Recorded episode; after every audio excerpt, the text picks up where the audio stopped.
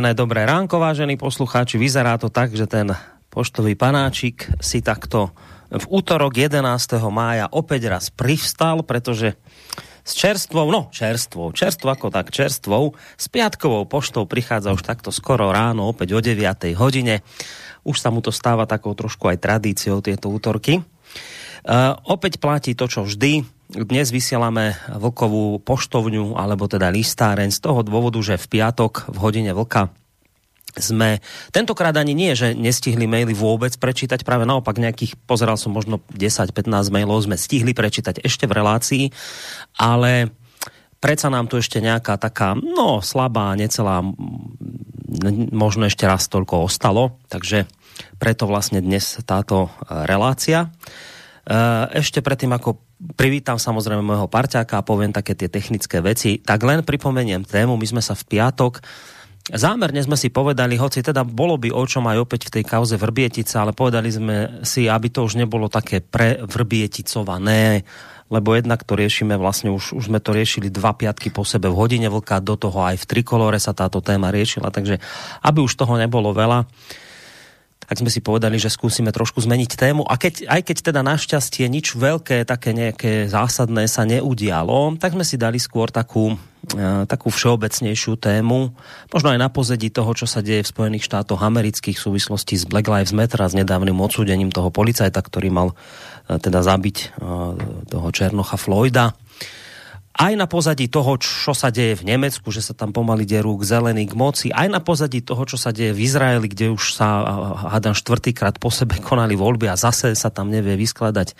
vláda, aj na pozadí toho, čo sa deje vo Francúzsku v súvislosti s listom generálov, ktorí upozornili prezidenta Macrona, že ak rýchlo nezačne sa niečo diať, tak v Francúzsku hrozí občanská vojna. Od toho týždňa už sa nám objavil druhý list pre Macrona opäť takto koncipovaný, pridávajú sa ďalší vojaci. Takže na pozadí tohto všetkého, na pozadí koronavírusovej krízy, ktorú ako sme videli tiež tieto naše západné demokracie nevedia s nimi nejak veľmi efektívne e, bojovať a zápasiť. Takže na pozadí tohto všetkého a toho rozmáhajúce sa liberalizmu a inklúzia, neviem čo všetko, sme si povedali, že skúsime nastoliť takú otázku, že to všetko, čo tu sledujeme, nie sú to také prejavy rozpadu tej našej západnej liberálnej demokracie, ktorá o sebe teda tvrdí a tvári sa tak, že by tu mala byť na väčšie veky a nikdy inak, ale keď si človek naozaj nastaví takéto kritické myslenie a zrkadlo, tak vyzerá, že sa nám to začína droliť. A teda tá otázka znela tak, že či sme nenarazili na, nenarazili na nejaké limity demokracie. O tomto vlastne sme sa v piatok rozprávali a ja som aj zámerne ešte vlastne hneď v úvode vyzýval aj poslucháčov, že teda aby písali, aby aj oni sa do tejto témy zapájali, lebo že ich teda e, ich názory určite čítať budeme, lebo nás zaujíma, čo si o tomto myslia oni, tak vravím, niektoré z tých mailov sme prečítali, ale niečo nám ostalo, takže, takže tie doklepneme dnes. No a ešte predtým, ako privítam Vlčka, tak len teda poviem, že platí to, čo vždy v tejto relácii, nové maily, ktoré by prišli povedzme teraz, ak nás počúvate naživo, takto 11. mája, tak nové maily sa v tejto relácii nečítajú, len tie, ktoré nám ostali z piatka, takisto ani telefonáty, ani písanie cez našu internetovú stránku, nič z tohto nefunguje, len teda tie maily, ktoré mi tu ešte svietia od konca minulého týždňa. Takže toto je tá technická stránka veci. No a teraz to najpodstatnejšie. Vlčko, dobré ránko ti prajeme do Plzne. Počujeme sa?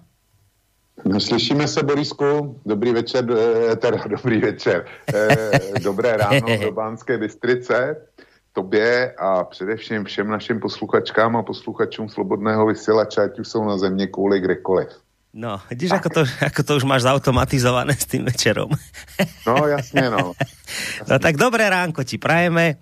Dobré ráno samozrejme ešte raz všetkým tým, ktorí nás v tejto chvíli možno počúvajú práve preto, lebo čakajú ešte stále na odpoveď na ten svoj mail z piatku, alebo prípadne ľudia, ktorí nás počúvajú len preto, že v piatok nepísali, možno ani hodinu voka nepočúvali, jo. ale sedia teraz možno niekde v práci, a popri tom počúvajú naše rádio, tak samozrejme aj vás vítame a sme radi, že ste tu s nami. Dnes neviem, dnes nebudem slubovať, že to bude na dve hodiny. Nemyslím si, že tu toľko mailov mám, možno to do hodinky stihneme vysporiadať. Takže dnes asi takto skôr, v, v, tak, tak do desiatej možno by sme to mohli uzavrieť. No, takže, ne, ako som už spomínal, nejak, niekedy tie maily sme prečítali, zo 10-15 sme prečítali v minulej relácii, asi zhruba rovnaký počet nám ešte ostal, takže môžeme sa hneď pustiť do toho a začneme mailom od, od, od Vladimíra, ktorý nám prišiel tesne po pol desiatej večer. A Vladimír píše toto. Pani ministrine obrany Francie neskoumá dôvody vzniku dopisu generálu a u nás Bartošek, poslanec za KDU ČSL, vystoupí ve věci České televize a pani Lipovské, která poukázala na střed zájmu ředitele ČT a prohlásí na tiskovce, že pani Lipovská je kamarádka pani Bobošíkové a to je nepřípustné. Takže nikomu nejde o, o, o podstatu věci. Opravdu si myslí, že jsme blbí úplně stejně jako oni. Mimochodom, když to Bartošek řekl, myslel jsem, že se zblíju. Otázka není jen povzdech. Tak začínáme takýmto povzdechom od Vladimíra. No tak e, já e, sice chápu Vladimíra, ale řekl bych, že podle mě směšuje dohromady dvě věci, které spolu ne zas až tak souvisí. Já vím, já vím, co tím chtěl říct a e, co tím sledoval, ale ta situace ve Francii, to je, jestliže teda generalita, která má něco za sebou, a e, jistě to nejsou zelený mozky, tak jak, e, tak jak e, je tu hanli, tak jak ta hanlivá přezdívka říká. Prostě francouzská generalita má skvělý vzdělání a jsou to lidi, kteří e, který prošli celým světem na různých misích tak asi dokážou posoudit situaci ve Francii. A pokud napíšou, a teďko budu citovat z toho druhého dopisu, eh, nasadili jsme vlastní kůži, abychom zničili islamismus a vy, a vy mu nyní ve vlasti, ve vlastní zemi ustupujete. Jo, to už to je citace z toho druhého dopisu. Je to už je ten druhý, čo teraz išiel, áno. To je, to je ten druhý, jo. Eh, který je anonymní po tom, po tom, co francouzská ministrině obrany hrozila těma odvetnýma opatřeníma, o kterých jsem mluvil, tak e, přišel druhý a ten už stačilo podepsat přes 130 tisíc lidí. Jo. Takže to není pocit jenom tisícovky vojáků, nebo kolik jich bylo v tom prvním, ale je to zcela evidentně e, postavený minimálně na e, podstatní části francouzské společnosti. Jo. To je, to je ta první kvalita a k tomu, k tomu je vzpomenutá Lipovská Bartošek. Chápu Vladimíru despekt k lidoveckému poslanci Bartoškovi. Ještě před rokem jsem ho měl za naprosto soudního, přičetného člověka. Ale poslední rok si o něm asi myslíme oba dva stejný. Nicméně případ Lipovská je úplně něco jiného. Lipovská je na křižácké výpravě vůči současnému vedení televize. Mně se let kdy nelíbí, eh, co televize vysílá, jak to vysílá, mám k tomu zásadní připomínky. Ale jestliže by se prosadila Lipovská, eh, Xaver Veselý a Matanoha a tihle, kteří tam byli v poslední době dovoleni, tak se z české televize stane vysloveně stranický kanál, Eh, dejme tomu, eh, takových těch, já nevím, Klauze staršího, Miloše Zemana, Tomia Okamury a e, prostě tohodle proudu. Já mám x tisíc a, a jednu výhradu, možná ještě víc, vůči e, tomu, jak česká televize vysílá o Rusku, jak informovala o Ukrajině, jak je na tom e, s nastavením k takzvané liberální demokracii, k inkluzi, ke všem těmhle s těm věcem. Ale soudím, že kdyby se prosadila Lipovská a její sponzoři, kteří do e, funkce dostali, že by bylo ještě daleko hůř. Jo. To, to je mý nezvratný přesvědčení a tady se s Vladimírem budu zásadně lišit. On to zřejmě bude vidět opačně každý máme právo na svůj názor, ale eh, pokud se prosadí Lipovská tyhle, tak i ten zbytek objektivity, který v české televizi je, tak jsem si jistý, že o něj přijdeme. Takže je, paní Lipovská, já pro ní dobrý slovo nemám, je mi líto. Ešte k tým, k tým francúzským generálom a vôbec vojakom a k tým no. otvoreným listom. Um, to je ja si myslím, že toto je dobrá ukážka toho, kam to môže dospieť a teraz nech všetci nad tým rozmýšľajú tí, ktorí ešte si donedávna na tie kadejaké kartonové krabice písali tam tie, tie refugees veľkom a neviem čo. Nech teraz nad tým uvažujú, že že čo si vtedy mysleli a či si to myslia dodnes alebo nejako prehodnotili. A nech teda tento francúzsky príklad je pre všetkých taký zdvihnutý varovný prst, ale Skôr by ma otázka tá zaujímala, to je už teraz tá moja, nie je poslucháčska, len taká doplňujúca, že v tom Francúzsku to naozaj vyzerá vážne. E, jednoduchá otázka pre mňa, ale asi ťažšia odpoveď pre teba. Dá sa s tým ešte niečo robiť? No, tak nad tím jsem se taky zamýšlel, Borisku, a já si to dost dobře neumím představit. E, e, generálové upozorňují na to, že bude ve Francii občanská válka, jestli to bude takhle dál a dost možná mají pravdu. Otázka je, jak si představují vítězství v té občanské válce.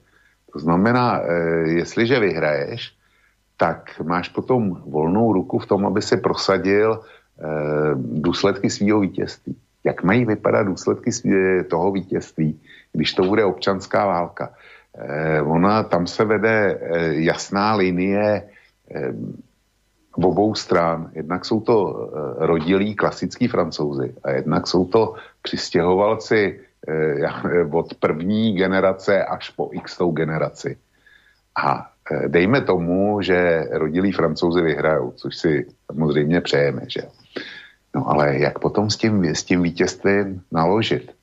E, jako výsledkem té občanské války bude, že se e, francouzi s migračním pozadím postřílí, to asi ne, jo, protože eh, oni se dneska počítají v milionech kusů. Já nevím, kolik je přesně ve Francii těchto lidí, ale trochu si říct, že to bude někde okolo 15%. A Francie má 60 milionů obyvatel, takže hmm. se bavíme o číslu 10. Jo. 10 milionů. Tak jako 10 milionů postřílí, nebo 10 milionů zavřou do nějakých koncentračních táborů, nebo 10 milionů Eh, lidí vyvezou z Francie do původních mateřských zemí, jak je tam dostanou. Jo? Čili hmm. občanská válka, její výsledek, ale co s tím? A teďko, ty se mě ptáš nikoliv na to, co by bylo po té občanské válce, ty se mě ptáš na mírový řešení. Áno, áno, ešte a, pred ňou, že či sa dá jo. niečo s týmto robiť, lebo, lebo keď tak no, na tým človek naozaj jasne, uvažuje úprimne a kriticky, tak mám pocit, že toto je cesta zarúbaná. No, já, e, tam, tam tě to logicky musí vít, protože ti lidi nejsou ochotní dobrovolně opustit e, Francii, což je jedna cesta, to je jasný. Násilně je vyvést nemůžeš, jejich domovský země nepřijmou, e, mimo jiné, protože mají francouzský pasy dneska. Vytlačit je nějak za hranice, jak, jak by si to chtěl provést. A samozřejmě, že existuje ta cesta, ta ideální, oni všichni ti dobroduchové, kteří říkají e, e, migranti vítáni, tak e, kterou propagují oni a to je, to je zaintegrování do naší společnosti. Ale oni přece musí vidět, jak to, jak to nefunguje, jak to nefunguje na pařížských předměstích. To jsou, to jsou výrozci, jejichž rodiče, prarodiče nebo praprarodiče přišli kdysi do Francie aby jim tam bylo líp než ve vlastní zemi. Tyhle už absolvovali francouzské školy, jsou ovlivněný v úvozovkách francouzskou kulturou. A jako e, generálové mluví o občanské válce. To je, to je výsledek. Hmm. Existuje jedna jediná spolehlivá dobrá cesta. Tyhle lidi do e, státu vůbec nepouštět. Jo? Nepouštět, když je nepustíš, nemáš problém. To, to víme všichni, to, to dneska vědí i ve Francii, v Německu, ale vědí to jenom ti, kteří to chtějí vědět. V Německu naopak zelení se chystají na to, že, rozvo, eh, jako, že rozvolní eh, imigrační pravidla. To, a to není jenom, jenom Německo. Tenhle trend je, je v podstatě v celé západní Evropě. A ta společnost, já nevím, jestli je rozdělená půl na půl, nebo eh, jestli je většina na té nebo na té straně. Já jenom říkám, že ti, kteří e, pořád zastávají tu, tu teorii migranti vítáni, takže tvoří e, podstatnou část společnosti a rozhodně nez, nezmizí a, jakoukoliv, a budou jakoukoliv snahu toho druhého tábora e, o tom nějak efektivně, pokud to ještě e, vůbec lze, hmm. řešit migrační problém, i v XT generaci, tak budou ho spolehlivě blokovat. Jo. No já jsem tuto a... věc, ja prepáč, prepáč. My jsme se dostali, e, smyslem týdle hodiny velká bylo bavit se o demokracii a jejich problémech a o tom, jestli vůbec demokracie má možnost. A dneska přes soudy můžeš efektivně zablokovat cokoliv. E, vzpomeň si na to, co se dělo okolo covidu a co se ještě bude dít u nás. E, Městský soud v Praze, vláda vydala nějaký nařízení a vydala ho proto, že, že byl k tomu důvod. Na městský soud to zrušil a prohlásil, to je nedostatečně zdůvodněn, přes té čísla mluvili sami za sebe. Jo. E, čili e, justice, justice není dneska nezávislá, je to, e, je to mocenský sloup, jeden ze asi čtyř mocenských e, sloupů, na kterých stojí, stojí stát. Nicméně ten e, justice by měla být nezávislá a ona prostě není. Justice je politická stranická dneska. Tak co s tím chceš dělat? No k tej justícii by bolo dobre sa pozrieť aj do Ameriky, ako napríklad vyzeral ten súd e, s tým policajtom. To bolo úplne šialené, ja som si to niekde aj... A ešte som to chcel aj v minulej relácii vyťahnuť, ako tam v porote sedel jeden samozrejme afroameričan, ktorý teda tvrdil, že on s hnutím Black Lives Matter nemá nič, ani dokopy nevie, o čo sa jedná a nakoniec niekto objavil, že sa priamo na týchto akciách zúčastňoval. Ale k tomu možno neskôr ešte predsa len jednu vec k tej migrácii. A to tiež vec, ktorú som si minule pripravil a chcem ju prečítať, lebo sa to hodí k tomu, čo si teraz rozprával. Náš konzervatívny denník slovenský, inak veľmi dobrý, odporúčam ho popri denníku, denník štandard, aj veľmi dobrý denník je Postoj, aj keď teda sú tam niektoré také typy osobností, ktoré by som bol radšej, keby tam neboli, ako pán Hanus a spol, ale dodajme teraz bokom. A tento denník Postoj urobil úžasnú vec. Minulý týždeň vyšiel rozhovor s Viktorom Orbánom. Išli za ním do Budapešti, on ich nejako, tak samozrejme sa to dohodlo, on ich prijal a dal im rozhovor. A jedna z tém toho rozhovoru sa samozrejme týkala aj migrácie. Ja som si len takú kratšiu časť toho vytiahol a ti to zacitujem keď sa ho pýtajú, že k tej novej pozícii vám výrazne pomohla utečenecká kríza, počas ktorej ste hovorili to, čo si aj západne od vás mnohí Európania mysleli, ale ich politici to nehovorili. No a Orbán na to odpovedá, to je pravda pravdepodobne preto, že dnes všetci sa zaoberajú Maďarskom viac, než by svojou váhou si zaslúžilo, pretože sme sa v téme migrácie postavili proti celému mainstreamu. Moji európsky kolegovia stále hovorili o európskom riešení. Ja som im povedal, že to podporujem, ale ak do nejakej lehoty takéto riešenie nevznikne, tak na národnej báze vybudujem plot a zastavíme migráciu. Čas plynul, európske riešenie neprichádzalo a ja som urobil to, čo som avizoval. Migrácia otvára veľa otázok, ako sú ochrana hraníc, rodina, demografia, bezpečnosť, terorizmus, čo sú závažné geopolitické aj ideologické otázky. No a teraz tá podstatná otázka prichádza od redaktorov, keď vravia, Odvtedy ste sa s Merkelovou určite viackrát rozprávali. Myslíte, že tento svoj krok oľutovala? A Orbán odpovedá, áno, viackrát som sa s ňou na, o tom rozprával, pokúšal som sa jej presvedčiť, že cesta, ktorú sme si zvolili my Maďari, je schodná aj pre iných. Nikdy som ju nechcel presviečať, aby ona rozmýšľala o migrácii inak. Ak chcú k sebe Nemci vpustiť niekoľko miliónov moslimov a budú multikultúrnou spoločnosťou, je to ich rozhodnutie, ich osud. Ja som chcel od nej len toľko, aby uznala aj naše právo na slobodné rozhodnutie. To je iné ako to nemecké. My nechceme takúto spoločnosť, žiadal som ju, aby sa neusilovala o hegemóniu, ale o pluralizmus. Reagovala tak, že migrácia sa nedá zastaviť. Moja odpoveď bola, že Maďarsko dokáže, že to možné je, a nech sa na nás pozerá ako na laboratórium a či to neskôr odutovala? V tomto zmysle nie je zaujímavá ani tak Angela Merkelová ako nemecký duch. A prichádza posledná otázka redaktorov. Ako, myslíte, ako to myslíte nemecký duch? A Orbán odpovedá.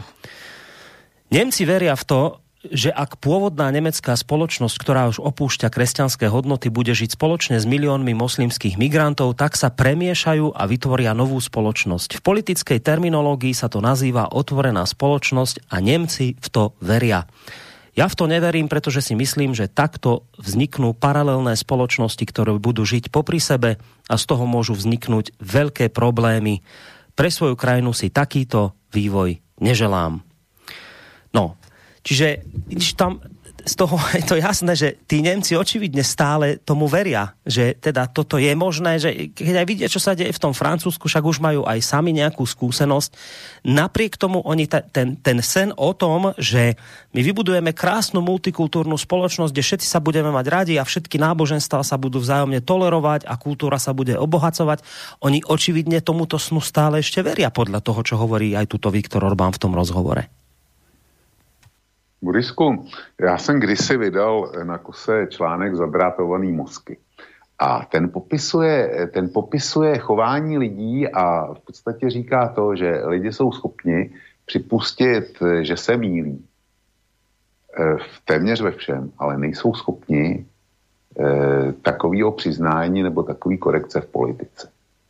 Jakmile dojde na politiku, tak kdo zaujme nějaký tvrdý postoj, zásadní postoj, tak potom hledá všechny možný i nemožný důvody, eh, proč by ho měl hájit i v neudržitelné situaci. A takhle na tom jsou Němci, protože eh, oni viděli t, eh, ty fotky s Aslanem a, a podobně, eh, podobné věci a scény z uprchlických táborů a Asad přece vraždil eh, pokojný obyvatele a tak dále no tak se migrantům musí pomoct. E, s většinovým souhlasem, tenkrát s většinovým souhlasem, e, přišla ta migrační vlna do Německa, kdy to Merklová šafla, no a e, jako někteří zjišťují, že to byl omyl, ale velká většina těch ostatních e, to neřekne. A neřekne to nikdy, ani když to uvidí u sousedů, protože, e, protože by museli přiznat sami sobě, mm. že se chovali hloupě. Jo, na, tom, na tom je to celý postavení. To je, to, teďko mluvím o obyčejných lidech. No, Ale takže... Máš tady druhý aspekt. No. Máš, máš tady druhý aspekt. To jsou politické strany. A e, já, e, když, se, když se kouknu, kdo je ve vedení, tak dílinke, tam je e, Ali Mohamedová, to je spolupředsednička dneska strany dílinke, Ali Muhammadova. E, zelený, ty, měli, ty mají sice dva rodilí Němce dneska jako spolupředsedy, nicméně předtím v té dvojici, co to vedla e, před nima, tak byl Čem Esdemir, e, což je e, Turek, jo. Kdo je u SPD dneska v, v nejvyšší funkci z těch, z těch přistěhovackých, nevím.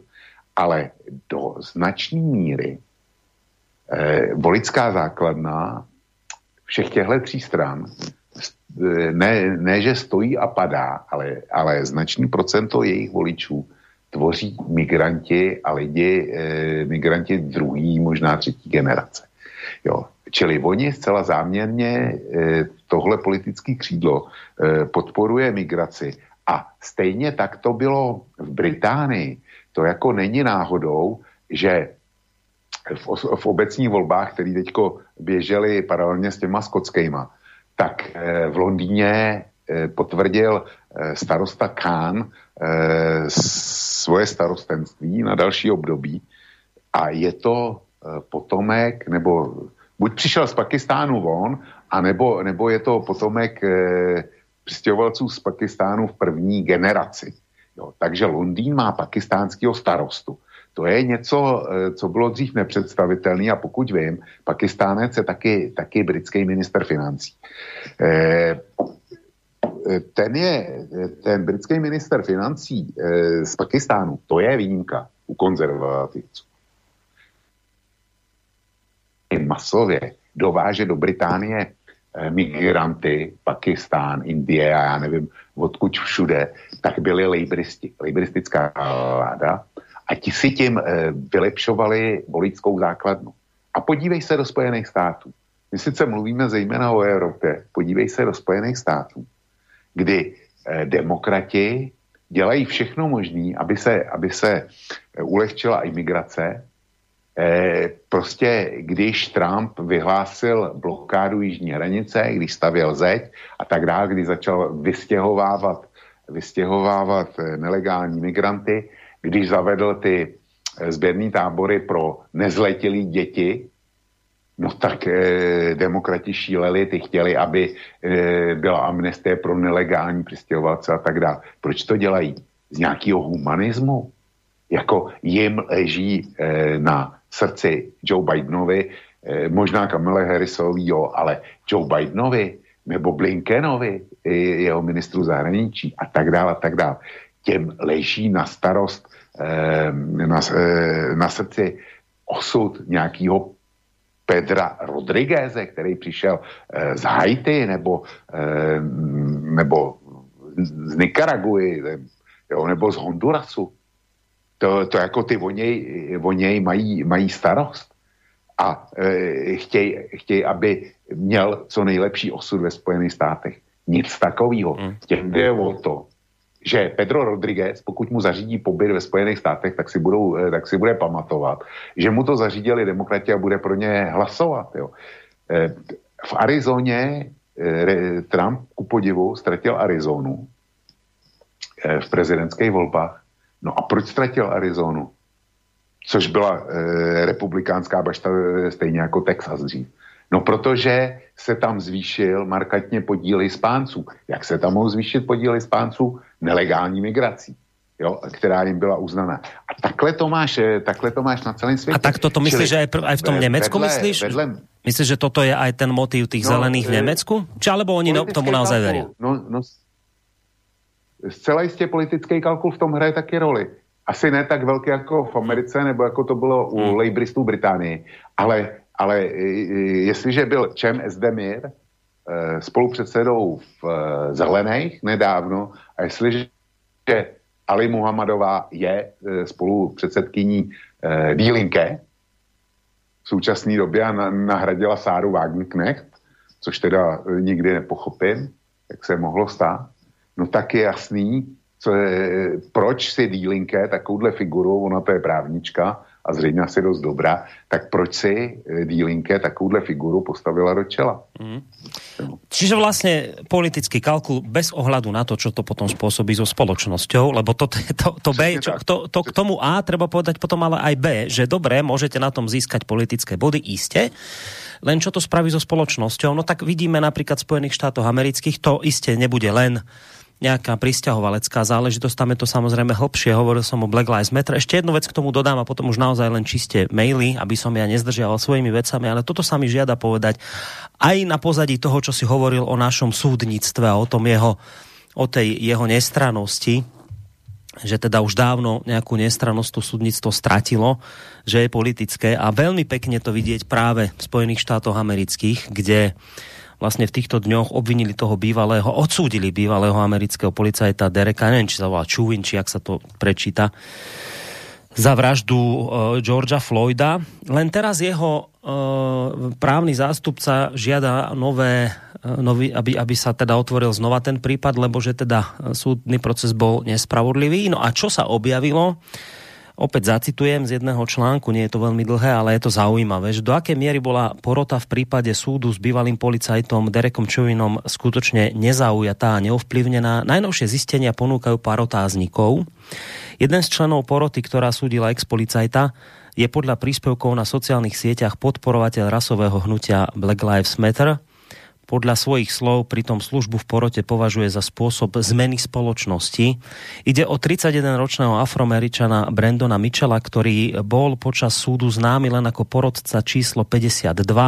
Mitchell mal počas výberu porodcov začiatkom marca tohto roku povedať sudcovi, že nie je oboznámený s informáciami okolo prípadu Georgia Floyda vraj vedel nejaké základné údaje z médií, ako napríklad dátum konania súdneho pojednávania, avšak nič bližšie, čo by zabránilo jeho výberu do pozície neovplyvneného porodcu.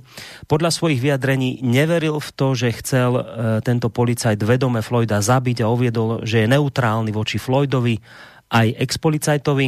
Na sociálnych sieťach sa však objavili informácie, ktoré protirečia týmto vyjadreniam na facebookovom profile jeho úja Trevisa Michela boli ešte v auguste minulého roka zverejnené fotografie, na ktorých je budúci porodca v čiapke rasového hnutia Black Lives Matter. Na sebe má zároveň tričko s nápisom Daj svoje koleno dole z našich krkov, čo je priamy odkaz na skonanie Georgia Floyda. Uh, už je ten príspevok samozrejme momentálne nedostupný na sociálnej sieti. Mitchell bol taktiež prvý porodca, ktorý sa verejne identifikoval ako následne sa zúčastnil viacerých relácií v televízii či v rádiu moderátorke Campbellovej napríklad rozpráva, aká je účasť v porote dôležitá na dosiahnutie zmien v spoločnosti. A citujem, musíme ísť von a dostať sa do týchto uličiek, do týchto miestností, aby sme spustili nejakú zmenu. Účasť v porote je jedna z týchto vecí. Porota, hlasovanie vo voľbách, Musíme robiť všetky tieto veci, uvedol Mitchell. Pre televíziu CBC uvedol, že on i ostatní porodcovia necítili tlak, aby dospeli k rozhodnutiu o odsúdení Čuvina. Vzhľadom na jeho očividnú podporu hnutiu Black Lives Matter je skutočne pravdepodobné, že on sám strach necítil. To sa však nedá povedať o všetkých ľuďoch.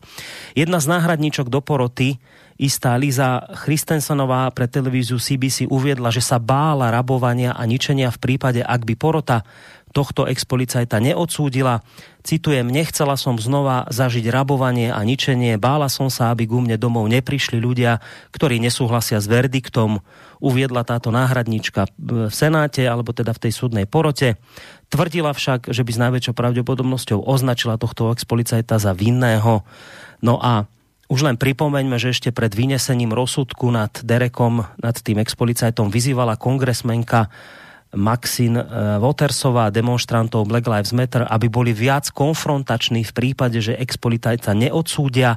Chceme verdikt vinný, uviedla kongresmanka. Podobne sa vyjadrila aj modelka a aktivistka BLM Maja Echolsová. Tá doslova povedala, že pokiaľ tohto expolicajta neodsúdia, vypukne úplné peklo. Čiže zhrnuté, počiarknuté, tu v tom, na, na tomto konkrétnom prípade vidíme, že dav, rozvášnený dav si proste žiada, poviem to tak, e, krv alebo hlavu tohto expolicajta. A bez ohľadu na to, kde je pravda, ako je, ako je to so spravodlivosťou, musí ju proste dostať, lebo ak sa neudie ten verdikt, ktorý si praje rozvášnený dav, tak budú rabovať ďalej, budú robiť ďalej problémy, čiže Čiže súd nakoniec, vyzerá to tak, že súd nakoniec pod týmto tlakom urobí taký verdikt, aby sa nejako táto rozbúrená masa nejakým spôsobom upokojila. Tak toto je tiež jedna z vecí, že takto to momentálne máme v tejto našej ukážkovej demokracii, že takto sa tu rozhodujeme na súdoch, aby teda bol, aby bol teda ten DAO spokojný. Nakoniec to vidíme aj na Slovensku pri rôznych kauzách, keď teda média tlačia, tak e, mnohí sudcovia sú takí, že, že musíme rozhodnúť tak, aby novinári boli spokojní. Čiže toto je tiež jedna z vecí a to potvrdzuje tie vlastne tvoje slova, ktoré si hovoril o, o, o tej nestrannosti súdov dnes, ako to vlastne vyzerá.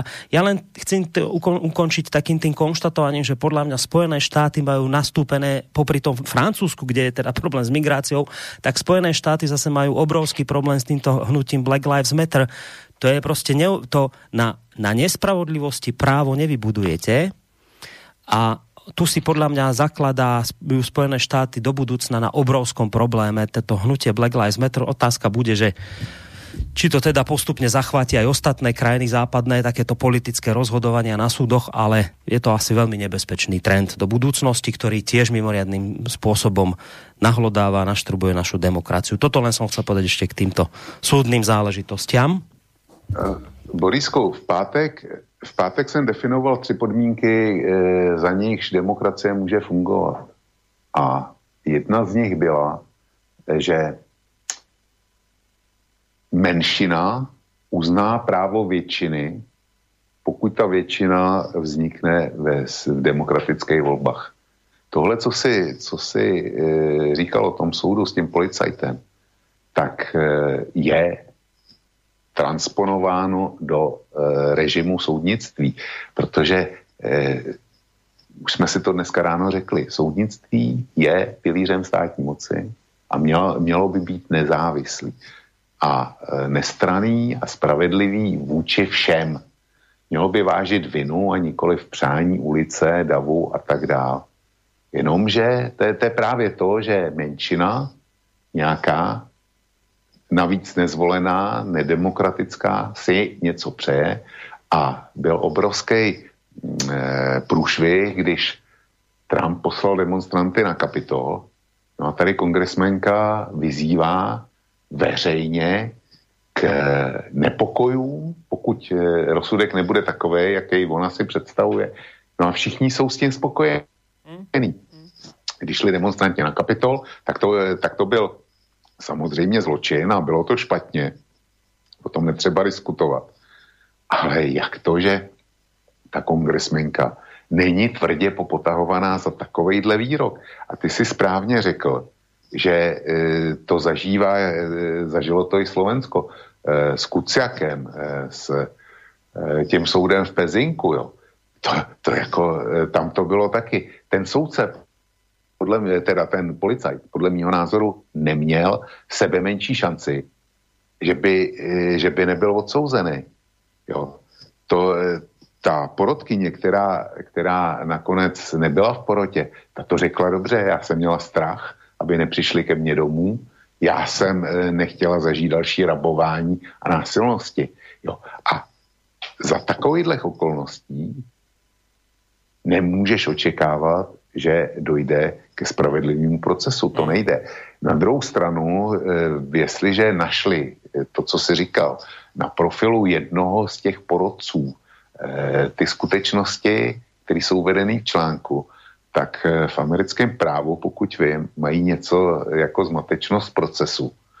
A jakkoliv nejsem právník a americký právo neznám už vůbec, tak eh, jestliže se do poroty dostal zcela jasně předem zaujatý, zaujatý porodce, tak ten proces je, je zmatečný. A já si myslím, že to, je to ten advokát na tomu točí. Hmm. Otázka je, jestli to tomu policajtovi bude něco platit. Tak vieš, ono sa to nedieje prvýkrát uh, na tomto svete, že uh, keď majú zaviať lepšie časy mierové, tak bude treba niekoho obetovať. Uh, keď už hovoríme o Spojených štátoch, len v rýchlosti poviem, tam je veľmi pekný príklad, treba sa pozrieť do minulosti nie tak dávnej, keď zastrelili Abrahama Lincolna, ten Wilkes Booth, tak tam je známy prípad, e, však on sa naozaj strieľal, ale tí, ktorí mu mali pomáhať, tak mnohí tam boli odsudení aj naozaj nespravodlivo. Bolo tom natočený aj pekný film, volá sa Konšpirátor. Vrelo odporúčam pozrieť. A tam je veľmi pekná scénka, kde ten vlastne obhajca obhajuje jednu ženu, ktorú takto krivo obvinili, že tomu Wilkes Boothovi pomáhala a majú ju popraviť. A on teda vie, ten obhajca, že viete čo, ale všetko svedčí, že k tomu, že ona je naozaj nevinná. A pre, teraz príde za ním akoby ten prokurátor a vraj mu, viete, áno, však vieme, že je nevinná, ale Dav si teraz žiada krv a aby bol mier, aby mohol zavládnuť mier a mohli sme sa tu všetci objať a znova fungovať, tak táto obeď teraz bude musieť padnúť premiér, viete, a potom, potom môžeme až v miery sa baviť o tom, čo malo byť, ako malo byť. Čiže možno niekto v tomto zmysle to tak berie podobne aj pri tomto expolicajtovi, že teraz asi túto obeď exemplárnu treba podhodiť hnutiu Black Lives Matter, aby zavládol mier.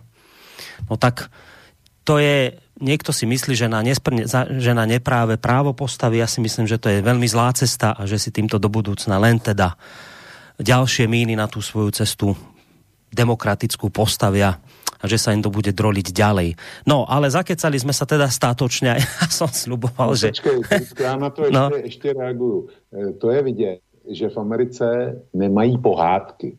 Jo, takový ty klasický e, ze Slovenska z Čech kde máš devítihlavou saň, která má obzvláštní apetit na princezny a aby nezničila celý království, tak jim tam vozí princezny, že jo, e, na gáblík sani, až konečně e, někdo pochopí, že potřeba, aby se našel někdo, kdo, kdo tu saň zabije a všech devět hlav utne. Jo že do té doby pokoji, pokoji nebude. Hmm. Kdyby tohle znali ve Spojených státech tyhle pohádky, tak by pochopili, že ta cesta, že je to cesta eh, do pekel, to, co hlásají. Eh, nehledě k tomu, ty jsi mluvil o eh, Johnu Wilky z Budovy a atentátu na Abrahama Lincolna, ale my, si, my nemusíme jít vůbec tak daleko do minulosti. Stačí se podívat na případ manželů Rosenbergových, speciálně na Ethel Rosenbergovou, u nás mluvíme o Miladě Horákový a poprava a odsouzení Etel Rosenbergový je naprosto to tež. Vieš, ona, tá otázka sa aj tu presne natíska, tá istá, ktorú som ti položil pri, pri Francúzsku, či ešte je vôbec možné s týmto niečo urobiť, lebo to je tiež vec, kde keď nad tým rozmýšľam, ako rozmýšľam, tak si v tejto chvíli neviem predstaviť, ako to tam, ako sa to teraz dá tam nejakým spôsobom normálne vyriešiť v tých Spojených štátoch táto záležitosť ohľadom Black Lives Matter. No, samozřejmě, protože e, DAF ucítil krev a DAF e, dostal moc v ulicích a nebude se nikdo, kdo dostane moc, tak se jí nebude chtít vzdát a nelze dosáhnout stavu, kdy všichni budou nejbohatší ve Spojených státech. Mm, len, prostě nejde. Len, len, teda, aby, len teda, aby onedlho nedostal podobný list aj, aj Biden od vojakov a generálov, aký adresovali tí francúzskí Macronovi. Ešte to sa môže ľahko stať lebo Biden je momentálne akoby na strane toho Black Lives Matter, tak môže byť, že to nejakej tej väčšine začne už konečne vadiť a možno taký nejaký list v dohľadnej dobe aj on dostane. Že, také, že teda mu tam hrozí občianská vojna. No, ale poďme teda na tie maily. No, asi to už do toho hodinu nestihneme, ale nevadí. Dobrý večer, len tak ma napadla taká myšlienka, mali sme tu rôzne izmy, ako nacizmus, komunizmus, nacionalizmus. Nie je tento systém už len demokratizmus, len taká ideológia pre politikov, všetko sú len pojmy, alebo dojmy sú veľmi smutné, obávam sa toho najhoršieho. Prajem vám všetko dobré a držím palce, Marek napísal.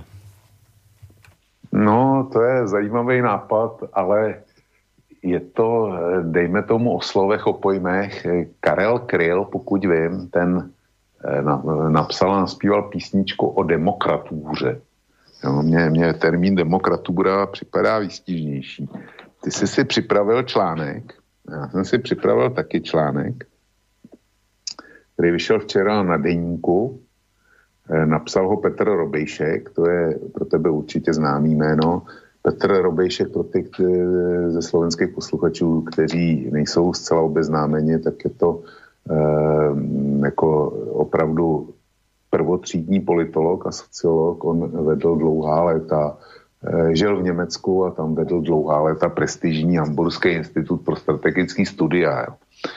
A je to skutečně perfektní komentátor. A ten e, napsal článek, který se jmenuje Lídři západu nevědí jak dál. A tak jsou z nich gambleři. A on e, tady kousek přečtu. Vládnoucí elity západního světa notoricky selhávají již po léta, protože slouží v první řadě svým vlastním zájmům o držení moci. A tak jejich řešení vypadají jako e, komuniké z Londýna. On komentuje e, tu poslední G7. Jo. Samá velká bezobs, e, e, bezobsažná slova. A potom tady zpět ke globálnímu pohledu. Zhruba, zhruba před stolety existovala podobně explozivní situace jako dnes. Na pozadí tehdejšího překotného vývoje ekonomiky také docházelo k sestupu dosavadních a vzestupu nových hráčů. Tehdejší političtí bankrotéři eh, uhnuli před odpovědností do válečného konfliktu. Přišla první světová válka.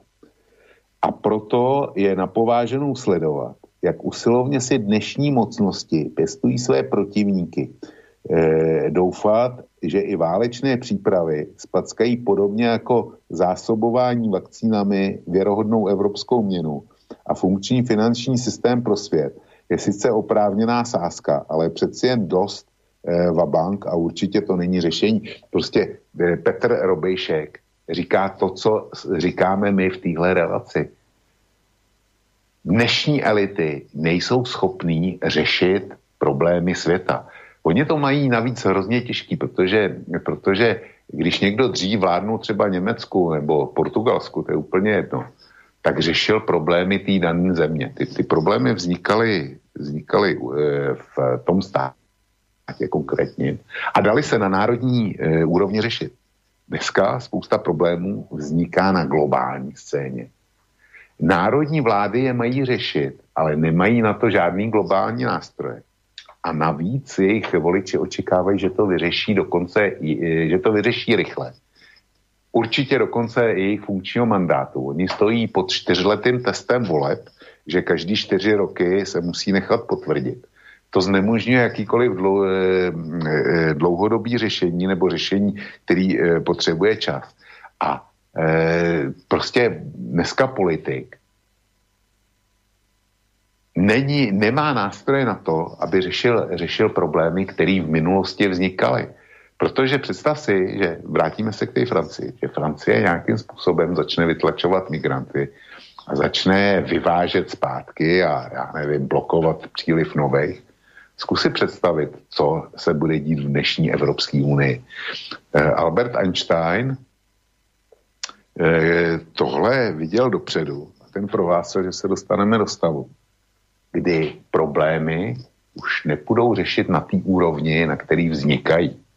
A to je přesně to, s čím, e, s čím my dneska zápasíme. Veď, možno aj preto tá otázka ešte predsa len od, odo mňa jedna e, v súvislosti aj s tým francúzskom a s tým riešením problémov, preto som sa ťa na to aj pýtal, že či sa s tým ešte niečo robiť dá, lebo zároveň e, v týchto dňoch vyšiel taký prieskum, ktorý vlastne hovorí o tom, že Francúzi prestávajú považovať Marine Le Penovú za hrozbu demokracii a teda, že ju začínajú vnímať stále priaznivejšie a podľa tohto najnovšieho prieskumu ju za hrozbu demokracii považuje menej ako polovica oslovených, čo je teda výrazný posun v porovnaní s rokom 2017 a proste všetci tí akoby politológovia sa zhodujú na tom, že Marine Le Penová má veľkú šancu stať sa prezidentkou Francúzska.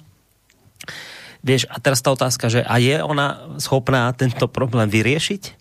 E, existuje nejaké riešenie, ktoré ona môže priniesť. A teraz ja nehovorím, či je to dobré, či dobré, že ju zvolia, alebo zle. Ja len sa pýtam, že či existuje na tomto svete niekto, nejaký jednotlivec, ako napríklad ona, ktorej teraz Francúzi veria, že problém, ktorý ste si tu dlhodobo pestovali, tolerovali, myslíte si, že teraz príde jedna žena a tá vám to nejakým spôsobom čarovným prútikom vyrieši, čo teda ja mám pocit, že že teda mám v tomto smere pochybnosti a obávam sa, že teda akorát tak nastane veľké francúzske sklamanie, lebo sa ukáže, že teda ani ona nejakým spôsobom to ne, ne, ne, nebude schopná vyriešiť tento problém, lebo je to tak už zažratý problém, že to sa asi nedá tak tým, takýmto spôsobom riešiť. Takže ešte tá moja otázka smerom k tomuto, že, že, že Francúzi teraz vidia v Lepenovej nejaké riešenie tých problémov a očividné je to z tých prieskumov.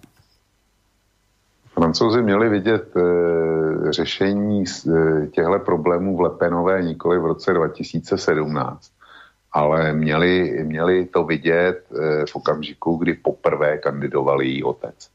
Tenkrát se to nechalo zvládnout a e, kdyby on byl zvolen tenkrát, prostě je to klasický případ toho, kdy e, nemoc, máš nemoc a v zárodku si na ní kašlal a teďko ta nemoc se rozjela je ve velkým a léčba samozřejmě, pokud je vůbec ještě možná, hmm. a já si s tebou schodně myslím, že už možná není, tak eh, šlo to, šlo to v raném stádiu, nejde to teďko. Hmm. A já si jediný řešení, který si dovedu představit je, že Francie bude mobilizovat, eh, s, jako povolá všechny záložáky, obsadí kus Alžírska, a vyveze tam 10 milionů svých muslimů nebo kolik. Jo. Prostě je tam odve, naloží na, na lodě a za vojenského doprovodu je tam odveze a vysadí na břeh a hmm. Francie se zase stáhne.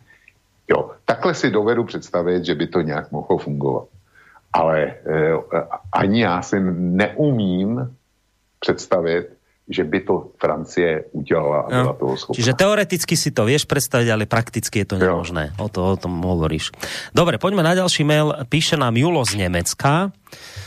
Dobrý večer, chlapci, veľa pozdravov z Nemecka. Áno, aj tu v Nemecku podľa môjho osobného pocitu dochádza k deleniu spoločnosti, ale zatiaľ v medziach normality, ako a v akej forme sa to ale bude vyvíjať po zavedení očkovacích pasov je veľká neznáma. V septembri sa ukáže pravá tvár vývoja nemeckej ekonomiky, no a potom nasledujúce voľby.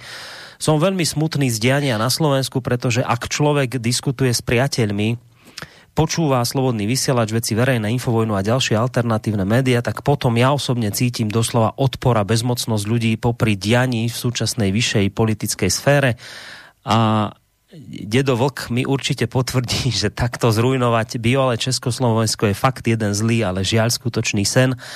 A vám, mladý pán Koroni, vášmu týmu, ak by podľa nás poslucháčov mala pani prezidentka zasielať malé odznaky zlatého mikrofónu, tak by si musela prenajať raziacu linku v Kremnickej mincovni. Slovensko a Slováci po celom svete na vás potrebujú. Tak takýto pekný mail nám dorazil od Jula, aj keď teda, no pekný, no on bol vlastne taký smutný, také smutné konštatovanie, ktoré teda končí takým milým ocenením našej práce, za čo sme vám samozrejme, milý Julo, veľmi vďační aj keď to rozčarovanie Julové napriek tomu ostáva, samozřejmě. No já doufám, že nás Julo poslouchá, nebo nás bude poslouchat z archivu. Já jsem s ním ve styku mailovým, takže ho obzvlášť srdečně zdravím. Stejně jako Karolka opět, opět do Brazílie a mnohé jiné do ciziny. Ta, Julo, eh, já mám stejný pocity, přesně jako ty. Eh, ale to je taky důvod, proč eh, s Borískem vysíláme, proč já se snažím psát kosu, proč to děláme, nemáme nic jiného. Zkrátka nenašli jsme jiný prostředek, který bychom mohli použít. A, a e, zcela nekriticky doufáme, že ten prostředek něco zmůže. Tak ho používáme tak často a tak dobře, jak jenom víme. A díky, díky za e, posluchače a čtenáře jako si ty. Áno, je to, je, to, je to frustrujúce, však ja to hovorím celý čas, poviem to aj teraz len tak v skratke, v rýchlosti, že je to frustrujúce, však to, čo sa teraz deje vo Francúzsku, tam, že teraz píšu generáli, vojaci a niekto je z toho zaskočený, že čo to vlastne píšu teraz. No, tak ja nehovorím, že my sme tu všetci nejakí jasnovici a máme tu sklenené gule, každý, ktorý pôvodne pracuje vo vysielači, tak ich fasuje to tak proste nie je, ale naozaj človek, keď len trošku sa nad tým dianím zamyslí, a naozaj sa kriticky na tie veci pozrie, tak mu ten výsledok proste vyjde. Vyjde vám výsledok, že, že nemôžete proste miešať kultúry jednu s druhou a myslieť si, že náboženstva sa vzájomne budú tolerovať. Nikdy v dejinách ľudstva to takto nefungovalo. Môže to fungovať niekde obmedzene na nejakom priestore, ktorý historicky sa takto vyvíja. Neviem, možno môžeme povedať Rúsko, kde naozaj veľká časť moslimov žije, ale to je nejako tak akože historicky tam dané, učili sa s tým žiť. To sa proste nedá urobiť na Slovensku, kde s tým nemáme absolútne žiadnu skúsenosť, nebudeme sa tu tolerovať. Navyše je to stále konzervatívna spoločnosť, ktorá vyznáva ešte nejaké konzervatívne hodnoty, vidie to z tých prieskumov tak samozrejme, že vám vo výsledku vyjde, že, že tá rovnica má zlé, zlý výsledok a je len otázka času, kedy sa to prejaví. Hovorili sme to, kedy vypukla migračná kríza v 2015, je 2021. Je 7 rokov od, alebo 6 teda, či koľko, neviem to, 6 rokov Viete, a čo z toho máme, že sme to hovorili, že sme predtým varovali? Nič. Stále ste za rovnakých konšpirátorov, stále vám budú vás nálepkovať o dezinfoscéne. Tí, ktorí tam vás ubezpečovali, presne tí to budú robiť, ktorí vás ubezpečovali, že predsa migračná kríza žiadna tu nie je. Spomíname si aj s Vlčkom na ten slávny článok denníka N, ktorý vám neexistujúce hrozby migračnej krízy dokazoval e, na štatistikách, ktoré boli do roku 2015, pričom migračná kríza vypukla až v 2015. Čiže tí všetci, ktorí vám vraveli, že nič sa nedeje, multikulturalizmus je živý, bude fungovať, nepočúvajte konšpirátorov. Ja som v piatok púšťal ten, e, sme sa vrátili v jednom zvuku k tomu Kiskovmu prejavu, kde vraví, prestaňme sa prosím strašiť, príjmime migrantov, nič nám nehrozí, všetko je super. Viete, len teda ukazuje sa, že nie je všetko super. Uh, a teraz no už Kiska nebude robiť podobné tlačovky, už ani sa neospravedlní, ani nič neurobí, už len to tak niekde odpláva v tichosti, ale samozrejme, že pre neho budeme my ďalej konšpirátori, on bude ďalej slušný človek. Len vo výsledku, čo máme zvukom z toho, a nakoniec to chápem aj, aj poslucháča Jula, ktorý nám píše z Nemecka, áno, toto je frustrujúce. To je frustrujúce, že, že v kuse tu musíš o niečom hovoriť, čo vieš, že bude mať zlý výsledok. A opakujem, nie preto, že by sme tu všetci pojedli všetku múdrosť sveta, ale to je vo, svojom podstate, vo svojej podstate, keď sa nad tým zamyslíte, tak vám to tak vyjde, že to nemôže fungovať. No ale rozprávate to 7 rokov, a, a nič z toho, akože aj tak, aj tak tu budeme počúvať teraz, že sa dostanú k zelený k moci, ako Vočko hovorí, však som to niekde čítal, že už navrhujú nie, niečo, že vyškrtnúť Nemecko, aby to tam ani nebol ten názov krajiny. No, máte pocit, že, že proste žijete v, v ako obkolesení bláznov, ktorí nejakým spôsobom nereflektujú na skutočnosť, tak toto je pre človeka frustrujúce. No tak jediné, čo môžeme v tejto chvíli naozaj robiť, je, že sa aspoň z tej frustrácie vyrozprávame.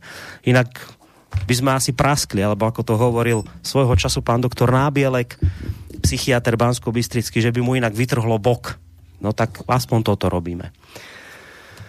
Uh, poďme. Ale když jsi mluvil o tom, o tom Rusku, Borisku, o tom Rusku, jo, když jsi mluvil, uh-huh. tak právě čtu na eh, monitoru tisku dva ozbrojenci střílí ve škole v Kazani, zabili nejméně 8 dětí. Kazaň to je centrum uh, autonomní Tatarské republiky.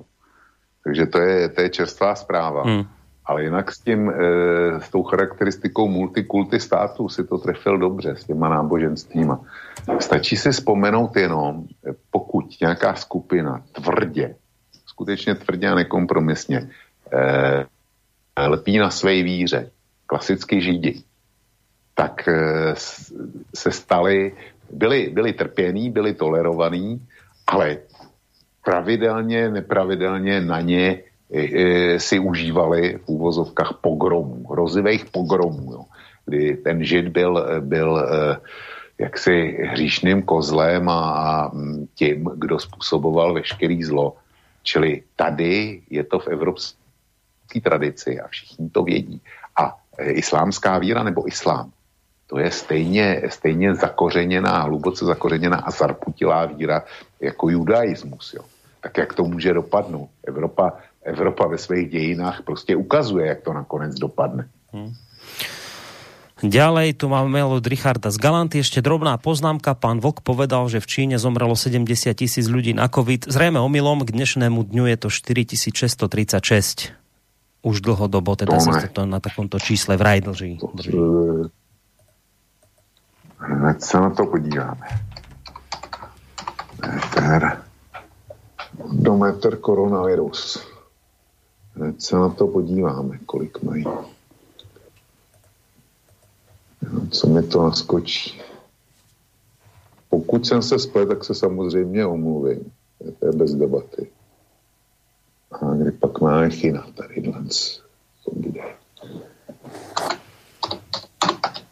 No, zatiaľ pozerám tú správu, čo hovoríš. Jo, má pravdu. Tú má Rusku, pravdu.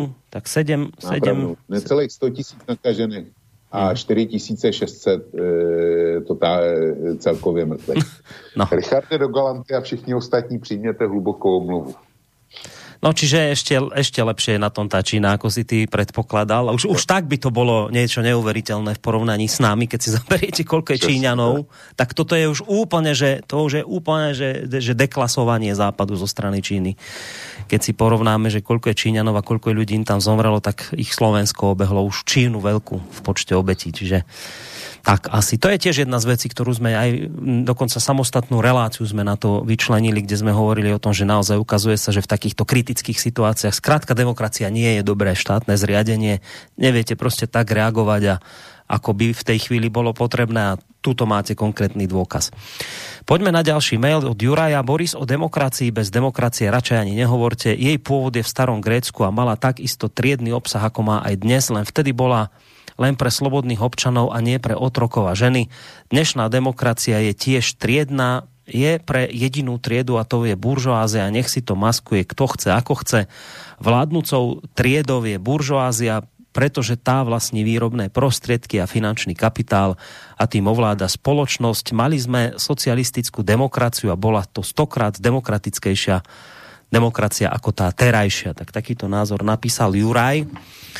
Ja som v tej socialistickej nežil, takže, no teda žil 10 rokov alebo 9, keď končila, takže k tomuto ja veľmi nemám čo povedať, ale Vočko iste bude mať čo k tomu dodať. Tohle je klasický výklad podle eh, Marxe a Lenina, jo. Ale společnost se změnila. V podstatě ze společnosti se vytratila eh, celý jeden, jedna velká vrstva. A to je dělnická třída. Slovensko a Česká republika jsou anomáliema, pokud jde o e, výrobní sektor. My tady ještě máme průmysl, máme e, tady průmyslovou základnu, ale v podstatě už nemáme odbory. Jo. Prostě ani dělnická třída, tak tam to málo, co tu ještě z ní zůstalo, tak už necítí potřebu se angažovat v odborech. A na západ od nás e, průmyslu je daleko méně. Je tam daleko rozvinutější sektor služeb. A ten Marx s Leninem vůbec nedokázali zachytit a nedokázali popsat. Čili já si myslím, že to je jinak. Ale k meritum věci je, jestli bylo víc demokracie před rokem 89, nebo jestli je jí víc teď. Takže e,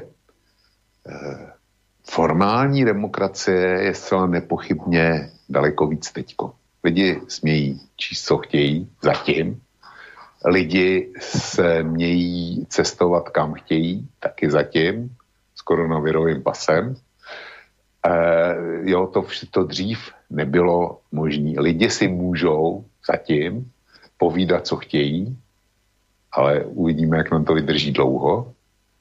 No a e, tohle dřív taky nebylo možné. Pokud ovšem e, posluchač míní to, že dřív měl každý jistotu, protože já razím pravidlo, že svobody a demokracie si můžeš užívat tehdy, když máš vykrytý svý základní ekonomické potřeby, to znamená, máš kde bydlet, máš co jíst, máš za co si koupit e, to nejnutnější a, a něco trošku navíc, aby si měl ze života trošku radost. Tak jestliže máš vykrytý tohle, tak e, můžeš užívat demokracie. Jenomže my máme v České republice z 10 milionů 10% lidí, kteří jsou v, v, v exekuci, často opakované můžou tyhle lidi užívat demokracii, nebo ta demokracie na ně dopadá uh, svou odvrácenou uh, stranou. Jo. To, to jako, to si musí posoudit každý sám a je to v podstatě o osobním nastavení. Já tvrdím, že té demokracie je dneska víc, ale netvrdím, ale netroufnul bych si tvrdit, že se za bývalého režimu nežilo líp je e, nadřazená demokracie e, pocitu, že žilo se mi líp. Tohle si musí každý zodpovědět sám, já to nevím.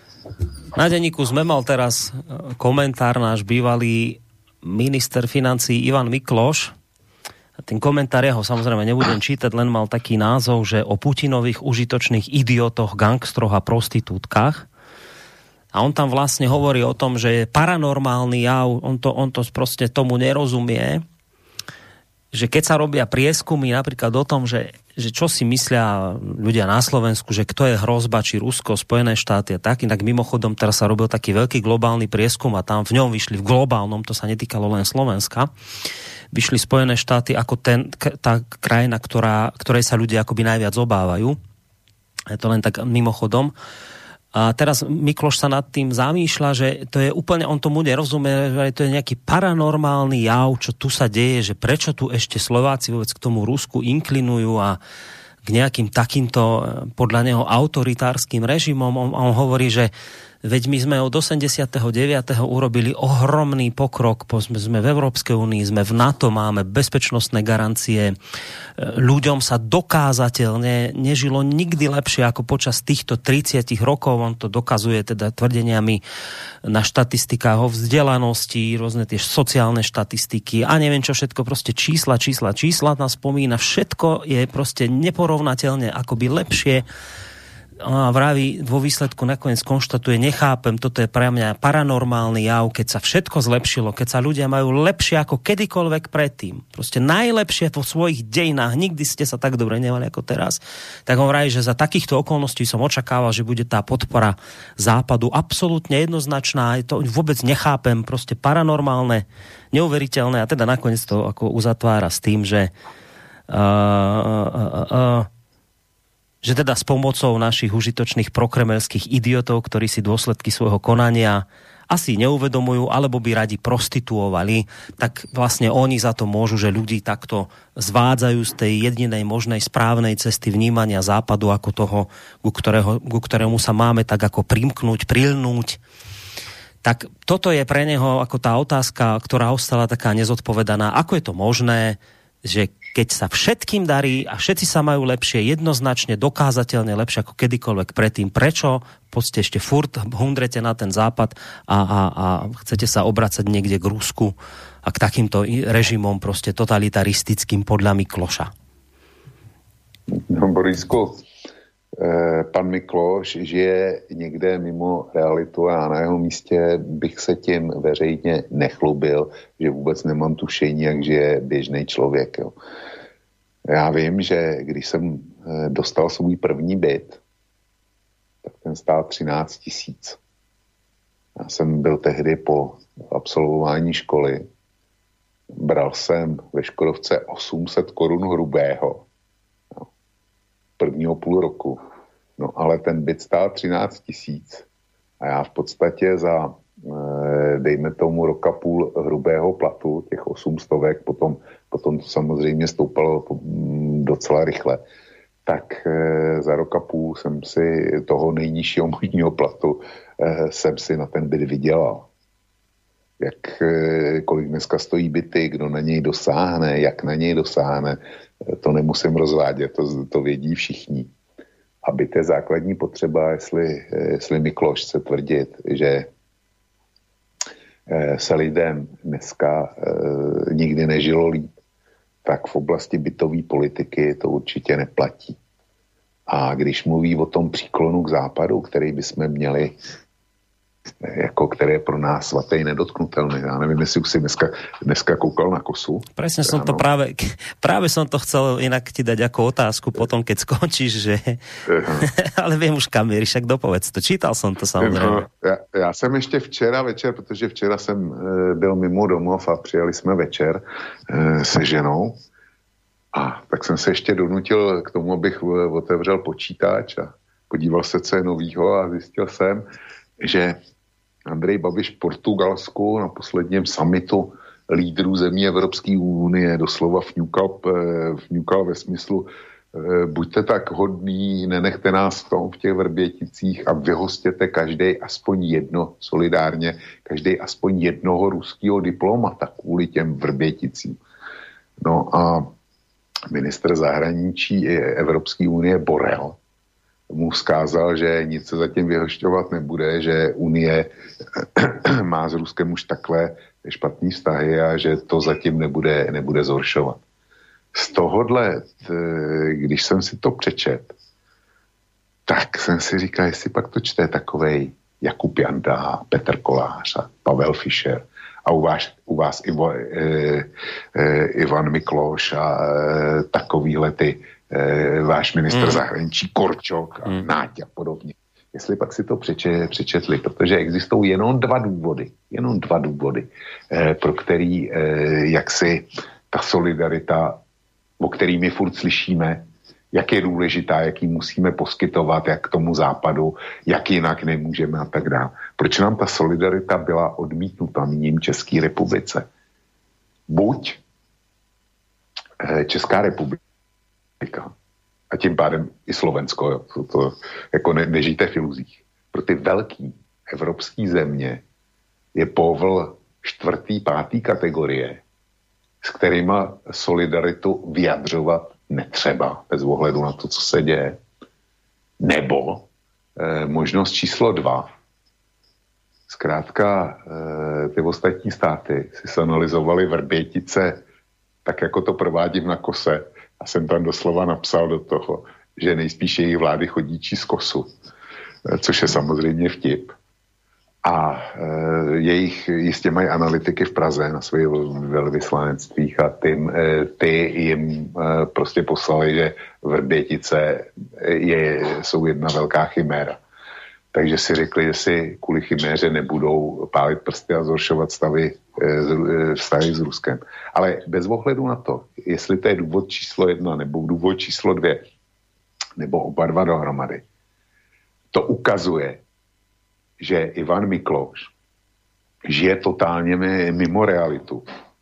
Ten západ, ke kterému se máme při, přimknout, které je naší jistotou, Eh, které, které je nedostižný ve všech oborech, tak když došlo Česku na lámání chleba, tak nás v tom vykoupal, e, stejně jako nás v tom vykoupali v podstatě ty té země v roce 38 v Mnichově.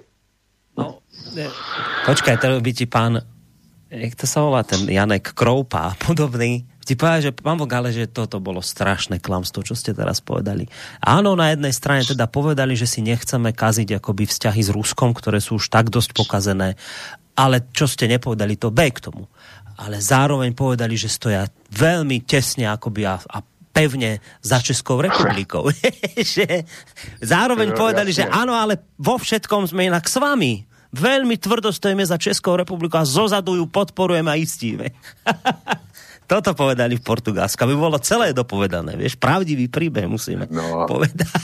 Já bych, já bych mu opáčil, že on se za, za novináře považuje. Já za novináře hodného toho jména považuji jistého Karla Havlíčka, řečeného Borovský. a ten kdysi napsal e, bezvadné, on prostě napsal spoustu epigramů, ale jeden z nejznámějších říká, e, v nouzi dá ti radu každý dobrý přítel, málo který ovšem dá ti mouky pytel, jo. Takže to přesně pasuje, pasuje na naší situaci s Vrběticema. Naši dobří přátelé nám dávají dobrý rady a stojí za náma pevně. Ale te, te, ten pytel mouky, vyhoštění těch velvyslanců, tak to, to jako ne. To, ne. Čili takhle vypadá situace, Janku Kroupo. Inak, keď spomínaš tie dve mená na Slovensku, Korčok a Nať, mňa by veľmi zaujímalo, že či teraz urobia tlačovú besedu, lebo ja som to povedal sám, ja som, ak, ak s niekým máme na tomto svete byť solidárny, tak je to Česká republika, budem to vždy tvrdiť a som absolútne za to. Nemáme bližších priateľov a niekoho, s kým by sme mali, možno ešte v Srbsku náš samozrejme, ale, ale nie pri každej blbosti byť samozrejme solidárny, ale u nás to nebolo o solidarite. My sme samozrejme máme na čele ministrov, ktorí sú ťažko protirusky a mimoriadne proamerickí, takže urobia všetko, čím sa môžu zapáčiť e, nejak tým svojim pánom. Len teda, že či po tomto fiasku, ktoré si vypočul pán Babiš, že či spraví pán Korčok nejakú tlačovú besedu a vysvetlí nám, že či bolo v poriadku tento akt solidarity, kde sme okamžite vyhosťovali našich diplomatov, teda ruských diplomatov troch a ostatní naši partnery, ktorí teda tú solidaritu s nami vždy zdieľajú, od nás ju požadujú, že či teda k tomu niečo pár, pán Korčok povie, pár slov, to by sa tak hodilo teraz po tomto, po tomto fiasku so solidaritou s Českou republikou, ktorú zažil pán Babiš, by sa patrilo niečo k tomu povedať. Predpokladám, že sa ani jeden z týchto amerických ministrov Slovenskej republiky nepostavia pred kamery a nám to nedovysvetlia, že ako to teda bolo, či to bolo správne. Už ostane asi len tak zase raz vo vzduchu vysieť. Uh, máme tu ďalší mail od Mira. Demokracia iba zakrýva oligarchiu, možno to po vojne 45 tak nebolo, no logicky časom k tomu došlo. Môžeme klábosiť do nekonečná, ale reálne, ak sa chce vôbec Slovensko či Česko zachovať, nepôjde to bez Ruska. To nejde o nejakú, tu nejde o nejakú ideologizáciu či panslavizmus, ale triviálnu realitu a ako vidíme, deje sa opak. Naše médiá poslušne bubnujú do vojny a politici sa tvária, ako že je to normálka. Západ už neexistuje, tí, čo strávili nejaký čas alebo sú na západe a majú trošku otvorené oči, aspoň priemerné IQ, vidia, aká nízka reálna životná úroveň je na západe a aj klesajúca kvalita. Napríklad pred asi cca dvomi, tromi rokmi sa objavili v Londýne nápadne veľa, sa objavilo v Londýne nápadne veľa rikší s hlasnou indickou hudbou. V centre Londýna to vyzerá ako v Afrike či v e, Arábii alebo Paríž či Marseille, špina potkany, hrôza a Amerika, pozrite si videá zo e, Sietlu, San Francisco, LA, ani jedno mesto v Sovietskom zväze nebolo v takom katastrofálnom stave ako tieto dnes. Tak toto napísal Miro. Asi to má teda podľa toho mailu zbehané po zahraničí, čiže on má takúto vedomosť, takýto poznatok, takúto skúsenosť. No, to je, to je zase osobní, e, osobní nastavení, osobní zkušenost já s Mirem nebudu souhlasit, nebo respektive nebudu tak zcela souhlasit. Fakt je, že životní standard dneska je nesouměřitelný s tím, co bylo před druhou světovou válkou. Kdykoliv předtím. To prostě eh, průměrný člověk si žije, ži, si žije podle mě lépe, než eh, žila ta těch vrchních, dejme tomu 20% za první republiky o Rakousku už nebudu mluvit vůbec. Jo. Čili, čili skutečně ekonomický, míra ekonomického blahobytu je velká, ale jak říkám, není podle mě větší, než byla za socialismu, protože tam byly obrovský sociální transfery. Ale v tom srovnávat eh, současný eh, západní města a vybírat si z nich slamy a ty, ty prostě čtvrti, kam se ne, neodvažuje policie a říkat, v Sovětském svazu tohle nebylo, tak to neviděl záběry z měst na Sibiři, jo, například. A to i, to i dneska. Eh, dneska, když jsou nějaký záběry takový ty eh, z, z toho syrového Ruska, jak já tomu říkám, no tak to si myslím, že se tomu západu vyrovná. A pokud Miro říká my u nás tady, se musíme spojit s Ruskem, aby jsme nedopadli tak jako na západě, tak e, mám e, říkat, aby se jel podívat na Spiš nebo na východní Slovensko. To já tím, já tím nehodlám de, dehonestovat Slovenskou republiku nebo Slováky. A my máme třeba Chánov a další e, Janov tamhle a další podobné lokality taky. Jo. Čili e, je to jenom o distribuci chudoby.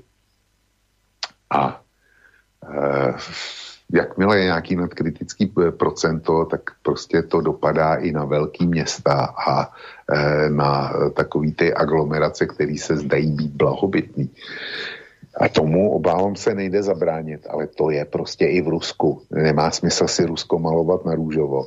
A když říká, e, my se musíme přimknout k Rusku, aby jsme, a teď něco z toho dovozuje, tak já tvrdím, že ono to úplně nejde, protože naše ekonomické vazby jsou nastavené na západ.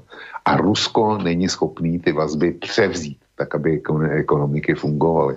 Tak to bohužel je. No, keď hovoríme o tom nerovnom rozdelení majetku a o tom, že jednoducho dnes sa nedostávajú tie hmotné statky ľuďom nejak tak, ani že rovnomerne, ale že sú tu naozaj obrovské sociálne rozdiely ešte jedna vec, e, to som tiež chcel minulej relácii spomenúť, ale nejak na to už nebol priestor, tak teraz sa mi to hodí ešte. Však máme dokonca relácie dosť, tie maily stihneme tak či onak dočítať. To je ešte jedna z vecí, ktorú pri ohrození demokracie je podľa mňa nutné spomenúť a možno je to jeden z najväčších problémov, ktorý sme zatiaľ vôbec neotvorili. Je to ale taký ten problém, ktorý zatiaľ sa len objavuje akoby v takých obrysoch. Možno sme ho ani nie ešte celkom schopní popísať, uchopiť, ale kde si už intuitívne tušíme, že toto by mohla byť možno naozaj doslova smrteľná rana pre demokraciu. A opäť zacitujem niečo od komentátora Daga Daniša, ktorý píše, zo sveta prichádzajú o pandemickej kríze aj dobré správy. Žiaľ, týkajú sa len úzkej globálnej elity. Spoločnosť Microsoft Billa Gatesa sa, e, spoločnosti Microsoft Billa Gatesa sa darí aj naďalej výrazne zvyšovať zisky. V treťom štvrť roku to bolo takmer o polovicu na viac ako 15 miliárd dolárov. Ešte lepšie sú na tom akcionári Google. Zisky za štvrť rok im narástli o 160% na 18 miliárd. Vo fáze prudkého rastu sú aj ďalšie IT a sieťové platformy, či Amazon, alebo farmaceutické spoločnosti a distribútory liekov. Relatívne dobré s dostatočnými tržbami krízu zvládli aj veľké obchodné reťazce, najmä tie, ktoré ostali otvorené bez obmedzení. Naopak kríza buď zničila alebo nalomila menšie lokálne firmy a poskytovateľov služieb. Rozdiely v distribúcii bohatstva na osi globálni hráči, národní hráči sa tým ešte viac prehlbili v prospech veľmi úzkej svetovej elity. Práve toto bude asi hlavný problém novej pandemickej éry, koncentrácia príjmov majetku v moci rukách globálnej oligarchie bude bezprecedentná, zrejme najväčšia v dejinách ľudstva.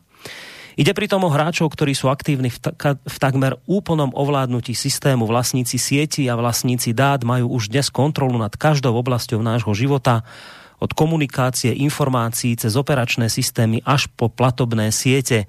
Je od nich závislá, existenčne závislá každá moderná firma, úrad, domácnosť. A je od nich závislý aj politický úspech. Vlastníci sieti a vlastníci dát to ukázali pri amerických prezidentských voľbách. Pred nimi blokovali informácie o korupčných aférach Bidenovcov, aj o tých, ktoré sa neskôr potvrdili. Po voľbách neváhali natvrdo vypnúť Donalda Trumpa a jeho ľudí v hraj v záujme bezpečnosti a verejného poriadku. Tieto rozhodnutia pritom nerobili zástupcovia štátnej moci a úradov, ale zástupcovia biznisu, súkromného biznisu. Slovom máme vykročené k tomu, čo spisovateľ Hariri pomenoval ako digitálna diktatúra. Vlastníci dát budú mať čoraz väčší dosah nielen na naše súkromie a komunikáciu, ale priamo na naše životy. Budeme súčasťou uzavretého systému, v ktorom budeme mať veľa povinností, pramálo práv a nulový dosah na tých, ktorí systém spravujú. Ak sa tieto trendy nepodarí včas skrotiť a dostať pod verejnú kontrolu, časom zistíme, že žijeme v novej forme totality, kde režim preniká do každej aj tej najsúkromnejšej oblasti nášho života. Nebude to totalita národná ako fašizmus, ani triedna ako komunizmus, ale korporátna, ovládaná vplyvnými súkromnými spoločnosťami a ich záujmami. K tomuto ešte, keď sa bavíme o limitoch demokracie, o, o tom že teda naša demokracia naráža na nejaké svoje mantinely a ukazuje sa ako možno už neefektívny spôsob vládnutia, tak toto je jedna z vecí, ktorú do tejto debaty musíme nejakým spôsobom predsa len ešte dostať. A to je práve to, čo popisoval Dag Daniš a popisuje to ako najzásadnejšie a najzásadnejšiu hrozbu, bezprecedentnú hrozbu demokracii. Je práve toto neustále bohatnutie a získavanie väčšieho a väčšieho vplyvu IT gigantov, ktoré ako ste počuli, sa to premieta už do politiky, či vypnú Trumpa a nakoniec nedávno, no nedávno, my sme aj v tejto re, relácii viackrát riešili uh, tú známu kauzu Cambridge Analytica. Proste takéto IT veci, ktoré sa nám miešajú do života a on vraví, že to je smrť, toto môže byť smrteľná rana pre demokraciu. Tak k tomuto ešte pár slov, Vočko, by si mohol niečo povedať. Um, Borisku, na světě, já tě položím nejdřív jednoduchou otázku. Kdy, kdy podle tebe byla v lidských dějinách demokracie v ideálním stavu?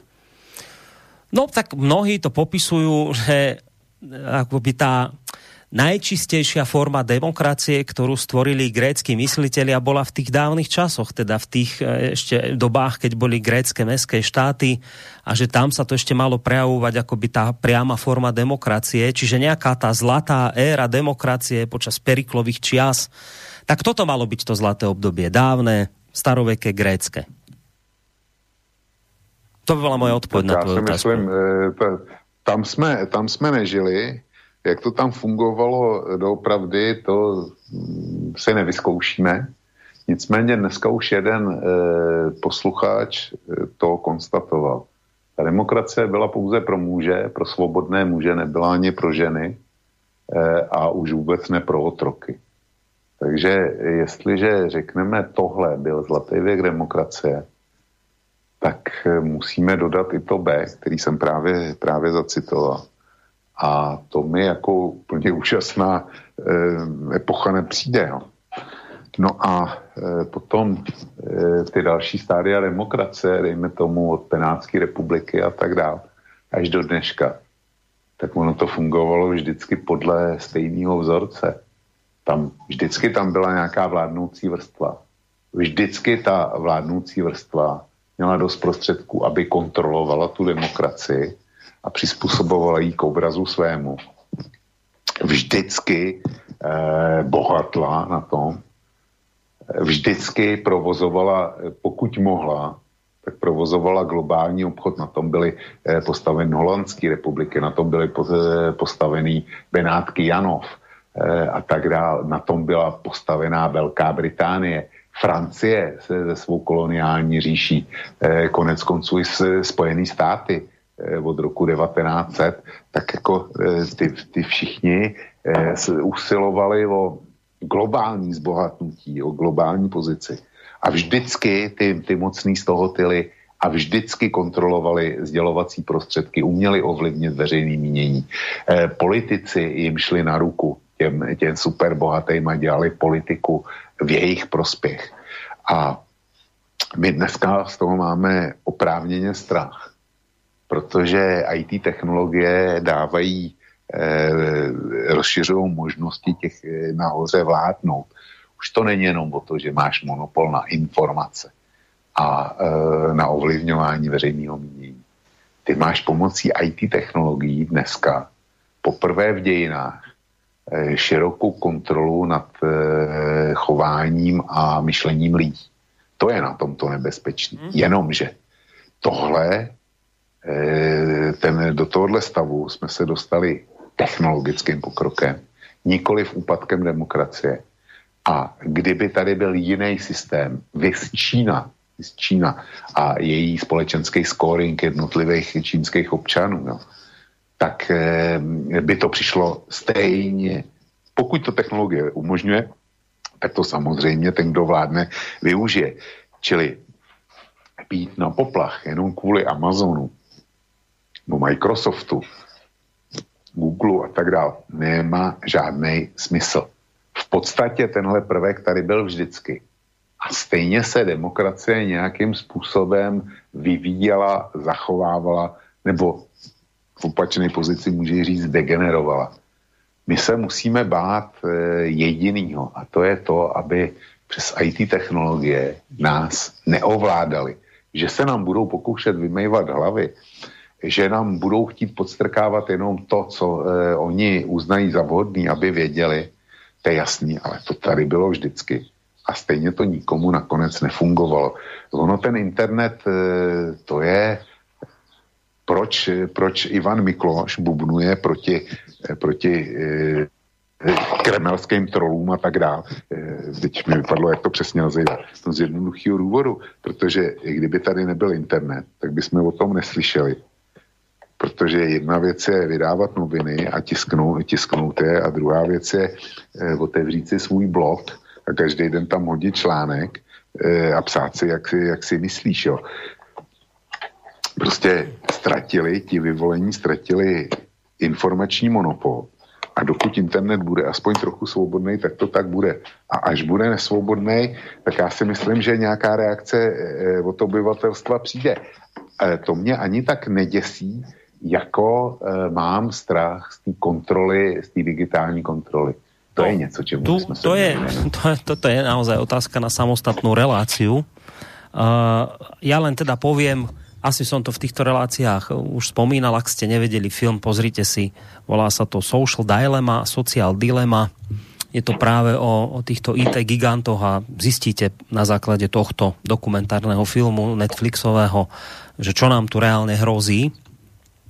Ja len teda k tomuto jednu vec len poviem, že áno, že ja rozumiem, že pánovi Miklošovi títo užitoční idioti Kremla vadia a vadí mu, že sa tu šíria nejaké názory, ktoré on by bol najradšej, aby sa nešírili, ale uh, treba povedať, že už sa s týmto úspešne začína bojovať, aby sa nešírili. To je presne to, že, že musíme, ako to sme aj nedávno počuli od nášho štátneho tajomníka pána Klusa, že prišli sem zase motorkári ruskí si úctiť obete pamiatky druhej svetovej vojny a už povedal, že zase sem prišla proste tá ruská hrozba a je aj na základe toho vidíte, že my musíme pridať v tom naši boji proti dezinformátorom, konšpirátorom a vymýšľajú sa rôzne sofistikované spôsoby, ako sa s týmto bojom jednoducho vysporiadať s takými nepohodlnými názormi, aké tu napríklad teraz zaznievajú. A ja to poviem aj na akoby taká kritika nás samotných. Viete, že stačí jednu vec a my sme to už zažili a preto to spomínam. Stačí, že vám niekto napríklad zablokuje za relácie, ktoré sa tu vysielajú u nás, že vám niekto blokne napríklad YouTube kanál, lebo povedia, že touto reláciou ste niečo porušili, máme pocit, že bolo porušené toto a toto. Vy sa samozrejme nemáte právo odvolať možnosť, tam to nikto riešiť nebude, proste vám ho len bloknú. Ale teraz tá pointa je v tom, viete, že, že nebolo by to nič platné, keby si ľudia intenzívne tie informácie vyhľadávali. Lenže ako náhle nám bloknú YouTube alebo Facebook spôsobom, že sa vám napríklad, a vy si to ani nevšimnete, nebudú príspevky od nás zverejňovať samé na vašom tzv. skle, ako sa to hovorí, v tom vašom feede, facebookovom, no tak jednoducho my to vidíme na tých číslach. Už sme takto boli bloknutí na Facebooku, to bol taký pád, ako to bola roklina, že sme zrazu spadli do rokliny s číslami. A to je to isté, keď vám bloknú YouTube. Viete, že ľudia si nebudú e, nejak niečo prácne vyhľadávať, ľudia si už zvykli, že im to vyhadzuje samé. A keby nás takto blokli na YouTube a na Facebooku, tak si dovolím povedať, že existujú ľudia, ktorí by si ani nestihli všimnúť, že slobodný vysielač napríklad medzičasom zanikol. Čiže toto je aj naša chyba, že my sme, my sme na základe tohto všetkého už akoby tak spohodlneli, že sme absolútne prestali vyvíjať akúkoľvek snahu niečo si dohľadať. Nám teraz napríklad blokli YouTube a teraz je problém, lebo pre ľudí je neuveriteľný problém si naklikať www slobodný vysielač a stračiť si tam tú, po, po, tú, tú odrážku, že archív. A tam máte všetky relácie, tam si všetko môžete nájsť. Ale je to neuveriteľný problém, lebo ľudia si zvykli, že im tie relácie vyhadzuje YouTube sám. V poriadku, však ono je to, ono je to pohodlné, len vy si neuvedomujete, že ako sa vy vlastne vydávate v šanc týmto sociálnym sieťam, keď sa len čiste spolahnete na to, čo vám vyhadzujú a nevyhadzujú, no tak musíte rátať s tým, že sa môžete stať veľmi ľahko z ich strany obeťou toho, že čo vám teda tá sieť ponúkne. A možno si ani nevšimnete, že vám tam už pol roka, rok ani nebude ponúkať nič zo slobodného vysielača, lebo to sa urobí tak, viete, na základe tých kaďakých, furt mi to slovo vypadne, to je jedno, ako napadne mi to neskôr, že urobí sa to tak, že jednoducho nikto si nič nevšimne, len vám niečo prestane vyskakovať na Facebooku, na YouTube a budeme sa tešiť, že konšpirátorom a dezinformátorom klesá tým pádom počúvanosť. Čiže ja len to chcem tým povedať, že že je to aj naša chyba. Tu nedá sa len akoby vyhovárať na IT gigantov, ktorí bohatnú a odozdávame im všetku našu moc. Ja, ja viem, o čom teraz hovorím. Mne syn oblial telefón včera, predvčerom, vodou. Prestal mi ísť ja som až, až z hrôzou zistil, čo všetko ja v tejto chvíli bez telefónu nemôžem robiť. Kedy si by to bolo len o telefonovaní, že nemôžem telefonovať. Teraz nemôžete sa dostať do banky, zrazu nemôžete nahodiť príspevok na stránku, nemôžete si niečo dvo, dvojstupňovo overiť, lebo všetko prichádza do SMS-ky. Skrátka, uvedomil som si, že to je niečo príšerné, že, že ako sme sa my vlastne dobrovoľne odovzdali týmto, týmto všetkým akoby výdobytkom okolo nás, teraz predstavte, keď vám to niekto raz zoberie, no tak budeme tu všetci pobehovať ako v praveku. Čiže áno, na jednej strane, áno, pozrite si ten dokument Social Dilema, čo nám hrozí, ale na druhej strane buďme úprimní a povedzme si aj my sami, do akej miery tomu napomáhame. Napríklad tým, že sme si pohodlne zvykli na toto všetko a už nevyvíjame absolútne žiadnu aktivitu v tom, aby sme si niečo sami dohľadali, aby sme si na niečo sami klikli. Proste zvykli sme si, že nám to už len tak niečo vyhadzuje. Čiže toto som len akoby ešte chcel tak dopovedať k tomuto problému a vrajím, to je na samostatnú samozrejme reláciu táto záležitosť. A niekedy ju urobíme, ale bude to treba celé lepšie podchytiť, lebo to je tak e, zásadná a zaujímavá téma. A vravím, možno tie obrysy toho nebezpečenstva ešte len tak tušíme, ešte to nie je tak možno celkom zrejme, tak ale toto bude určite téma do budúcna. No, uh, ak by sme mohli, tak by sme prešli na ďalší melód Ivana. Označovať náš chorý politický systém pojmom demokracia a nepochybne, mimoriad, je nepochybne nešťastný nápad. Tento národ sa o demokraciu nikdy ani neobtrel takže riešite ilúziu. Skutočná demokracia vyzerá predsa úplne inak. Stačí porovnať Slovensko so Švajčiarskom. Pri voľbách má švajčiarsky volič možnosť zobrať si napríklad kandidátku strany obyčajní ľudia, zakrúškovať na nej povedzme Matoviča a ostatných vyškrtnúť. Zároveň môže rukou dopísať ďalšie mená z iných strán, napríklad Kotlebu z LSNS, Mazureka z Republiky a Trebárs aj Noru Mojsejovú a bude to platný hlas pre uvedených kandidátov. Nemajú žiadnu koalíciu a opozíciu. Švajčiari majú konkordanciu. To znamená, že každá väčšia strana má právo i morálnu povinnosť ponúkať do vlády čo najlepšieho ministra. O zákonoch sa podrobne diskutuje so snahou dosiahnuť už v parlamente čo najväčšiu celospoločenskú dohodu, aby veľká väčšina obyvateľov bola spokojná a aby zbytočne nezaťažovali občanov referendum. Vláda má dlhodobo celosvetovo najvyššiu dôveru obyvateľstva 75 až 80% Teda čo tu vlastne riešite? Pýta sa Ivan.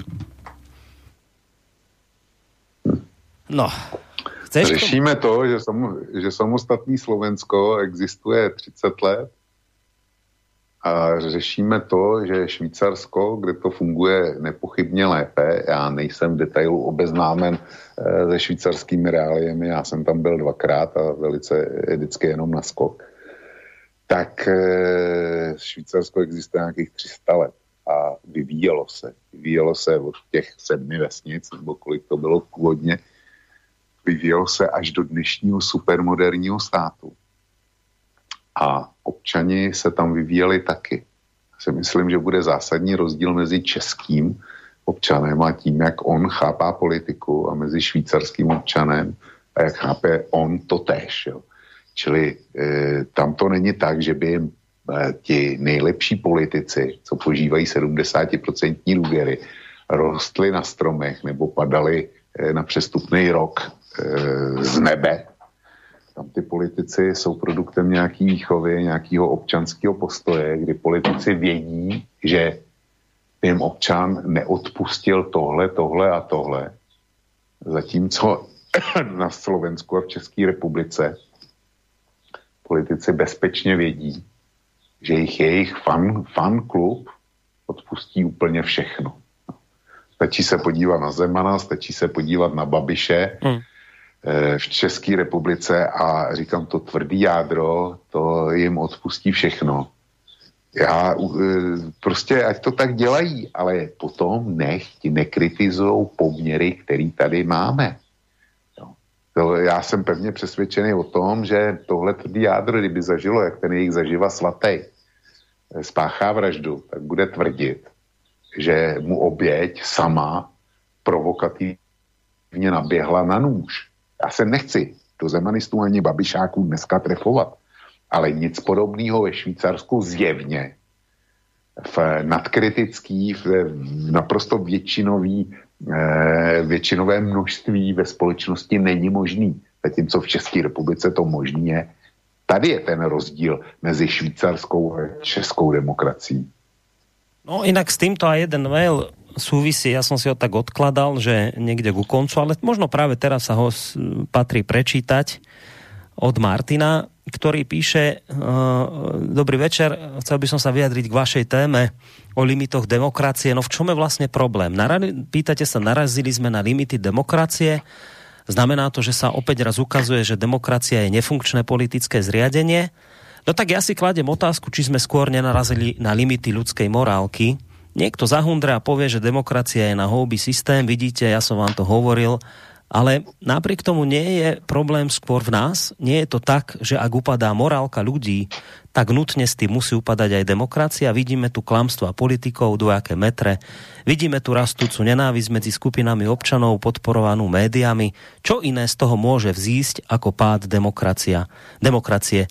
Ale, a ja sa pýtam, ale je to chyba systému, alebo je to chyba nás? Tak toto dal mail, takýto mail napísal Milan. Takhle, ten systém, ten systém v jádře je ten švýcarský. To je, to je to, co jsme, co jsme chtěli vyzvonit na náměstích v 89.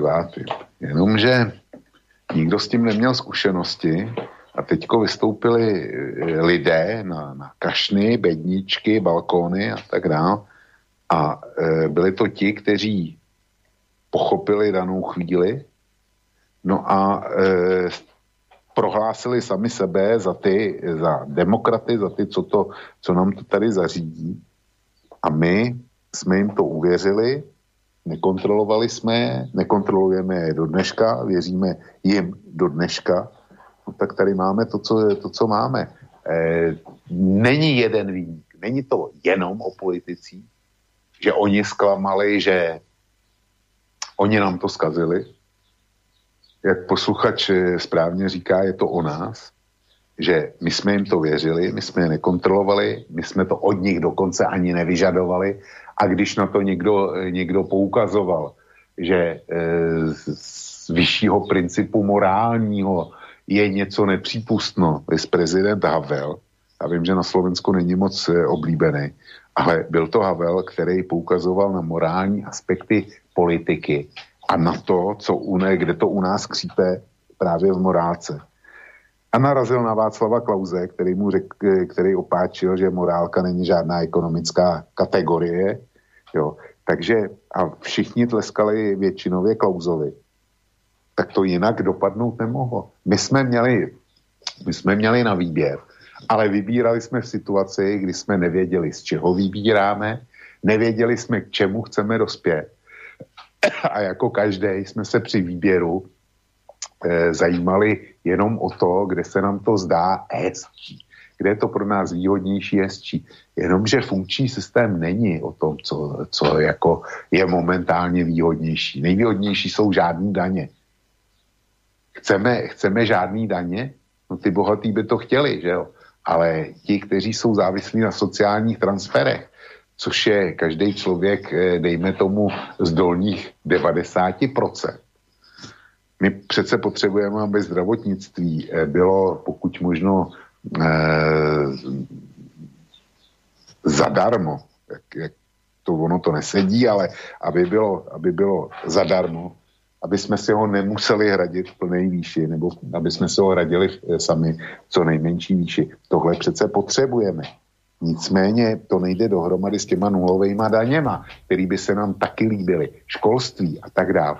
Jenomže když nás klame politik, eh, který eh, má takový ten sociální rozměr ve školství, v důchodech, ve zdravotnictví, když nás klame, to je Fico na Slovensku, a vezmou to do ruky pravičáci, kteří zklamali kdysi předtím a už se na to zapomnělo, vy třeba Sulík, Sulík kdyby měl 51% poslanců v Národní radě ve vaší, tak by vám ukázal, zač je to holoket s placeným zdravotnictvím a, a s placeným školstvím a tak dále. Jo. Čili je to, Fico, Fico zklamal, přestože měl sociální rozměr, ale to bude zapomenuto ve prospěch Sulíka, pokud k tomu nazraje politická konstelace. Přestože lidi, lidi tohle vědí, ale Borisku, ty jsi to ilustroval na něčem, co by mě v životě, v životě nenapadlo. To je s tím zrušeným kanálem YouTube.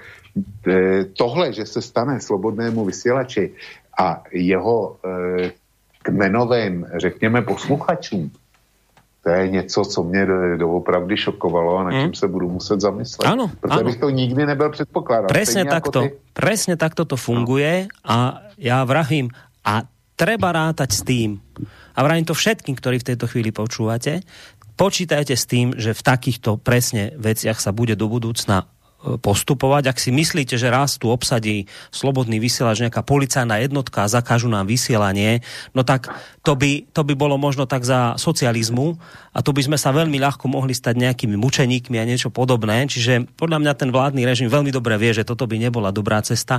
Je ďaleko lepšie robiť presne takéto obmedzenia, o ktorých vám hovorím. Nastaví sa to tak, že si to ani nevšimnete. Jednoducho len tak nám niečo zrušia, len tak prestane sa vám na vašom Facebooku vyskakovať naše príspevky, len tak nám prest, vám prestanú vyskakovať naše relácie na vašom YouTube kanáli a jednoducho nikto si z vás nič nevšimne. A ja teda samozrejme nechcem sa triafať do všetkých poslucháčov, zrejme sú tu aj takí, ktorí si tie informácie prácne vyhľadávajú a choď, no prácne, to som prehnal, ale proste vyhľadávajú, idú našu, na našu stránku, ale viete, ja podľa tých čísiel som videl, že tých poslucháčov je strašne málo. Ja som videl, že to bol taký prepad, že jednoducho toto, je, toto sa ukazuje. Áno, keby som chcel nejakým spôsobom zautočiť na slobodný vysaž, na podobné médiá, tak by som presne spravil toto. Zruším vám, aby vám to vyskakovalo a vy si ani nevšimnete, že prestali publikovať. Vy si vlastne ani nevšimnete, že prestali vysielať, lebo keď vám to nevyskakuje, tak si to nevšimnete. Že áno, toto je popis reality. Tak toto presne dnes funguje. A furt ma nevie napadnúť to slovo, že čo sa to tam nastavia tie ale taký, taký počítačový pojem, ale to jedno, možno ma do konca relácie ešte napadne. No, a, ja počúvam, ale však pomaly ešte ani tuto, tieto maily nestihnem dočítať. Máme tri štvrte a to som ti sluboval, že za hodinu to dáme. No, poďme ďalej posluchač Pavel z Veľkých Losín. Dnes e, som si vás pustil až v polovici relácie. Včera mne pán Vlk dosti namýchl. Opäť si vedl propagandu sociálnej demokracie a odrazoval od voľby trikolóry. Dnes opäť e, pieje socdemáckou ódu. Pán Vlk je dosti star a měl by pochopit, že je třeba se dívat, jak který poslanec EU parlamentu hlasuje a které straně patří a dnešní jeho poznání k pir, eh, jeho doznání k Pirátum mne totálne dorazilo, ať si pán Vlk nastuduje program Trikolóry, než ji opět poplive. No, tak takýto kritický mail dorazil z Losin. No tak eh, posluchač z Losin klidně může mít afinitu vůči Trikoloře. Já jsem před eh, posledníma volbama, což byly krajský, uvažoval o tom, že bych, že bych jako třeba i tu trikoloru třeba jo, ale jenom e, do okamžiku, než mi, než jsem dostal do ruky nějaký jejich propagační materiály. A já bych asi neměl příliš velký problém v mnoha ohledech e, s Klausem junior, juniorem, ale ten už trikoloře není. No? Ten už trikoloře není. Místo něho tam přišel tlustý, bývalý ODSák a předtím komunista, No a jestli se posluchači z Losin líbí bývalý poslanec Tlustý, tak z mýho pohledu má velmi zvláštní gusto, ale má na něj právo. A já proč o tom mluvím? Protože tady u nás v plzeňském kraji kandidátku vedli nějaký tři pánové kterých by moje babička eh, prohlásila, když jsem si tak přečet jejich moudra, který tam byly, tak moje babička by prohlásila, že, že by se jich nedotkla ani šestimetrovým bydlem. No, eh, čili tento pocit jsem z nich, z nich získal. A v tom okamžiku jsem si říkal, jedna věc je Klaus mladší a jeho názory například na školství a e, na m, přístup do médií a tak dále. A druhá věc jsou konkrétní regionální představitelé a program, který, který by chtěli uskutečňovat. A předtím jsem ochoten vylezt na nejvyšší strom tady u nás v parku. Jo. Takže eh, posluchač eh, z Losin se musí smířit s tím, že já koukám na to trošku šířej. A pokud jde o eh, sociální demokracii, tak sociální demokracie, já se jako člověk se nejvíc totožňu s jejím obecným programem. A tak už to budu mít do smrti. Protože já věřím na určitou míru sociální spravedlnosti, já věřím na nutnost určitého e, sociálního transferu. Já věřím na to, že ti, kteří e, pracují, takže by měli užívat plody své práce, že by to neměli, že by neměly být transferovány jenom, maj, jenom majitelům a tak dále a tak dále. Jsou ty klasický socdemácký základy, na kterých eh, je jejich, nebo byla jejich politika postavena.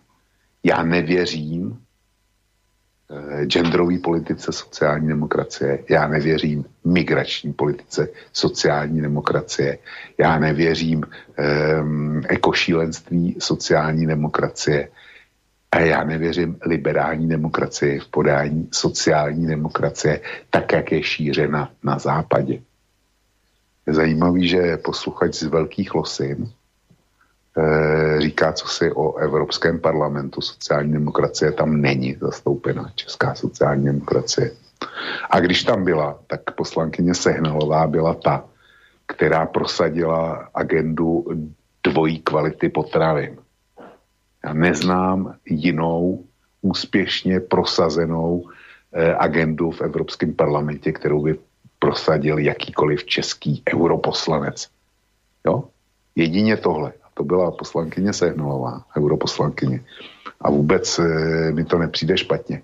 Samozřejmě, že on to myslel ve smyslu pirátský europoslanci. No to je, to je skutečně... Já mám e, na jazyku samý nežalovatelný, teda žalovatelný výroky. To je, to je naprosto, ostudná, naprosto ostudný spolek s tím souhlasím, ale nevolí se do europarlamentu. Nebude se volit do europarlamentu, ale bude se volit do poslanecké sněmovny. A já momentálně nemám koho volit. Což je, což je mě, pro mě naprosto nepochopitelný. Nemám koho volit. A vím, koho volit nebudu. Za žádnou cenu koho volit nebudu. Asi se shodneme eh, s, poslanc, eh, s posluchačem z Velkých Losin že nebudu eh, volit eh, koalici, kde je ODS, TOP 09 a Lidovci. Nebudu volit Babiše, na tom jestli se shodnu s ním, nevím. Nebudu volit komunisty. Nebudu volit Okamuru, ke všemu mám, eh, ke všemu mám důvody. Nebudu volit trikoloru bez Václava Klauze, prostě je pro mě nevolitelná bez ohledu na nějaký krajský tady chlapíky. Jo. Eh, nebudu volit Roberta Šlachtu, protože jméno Šlachta je sice zajímavý, ale nezaručuje mi žádný program, eh, nezaručuje mi solidní zprávu státu. Takže z těch, kteří eh, tady, jako který jsem ještě nevyloučil, jako absolutně nevolitelný, tak mi zbývá ta dvojkoalice Piráti starostové a e, pořád ještě sociální demokracie, protože nemám nikoho lepšího. Kdybych měl, tak to okamžitě udělám. Já neprovádím žádnou agitku. A když e, posluchač poukazuje na Piráty, tak je tam dvoj, dvojkoalice, jsou tam taky starostové. To nejsou žádní lumeni, ale to jsou, to se, přesto jsou to lidi, kteří dělají denní praktickou politiku e, v obcích, ve vesnicích, v malých městech. Jo. To jsou tyhle lidi, za kterými aspoň vidět kus práce. A jsou ve dvou koalici s Pirátama. Takže já si umím představit, že budu volit starosty. Byť s tím mám zásadní problém právě tady u nás kraji, protože tady jedničkou bude e, bývalý hejtman plzeňského kraje Josef Bernard, který se stal hejtmanem za sociální demokracii.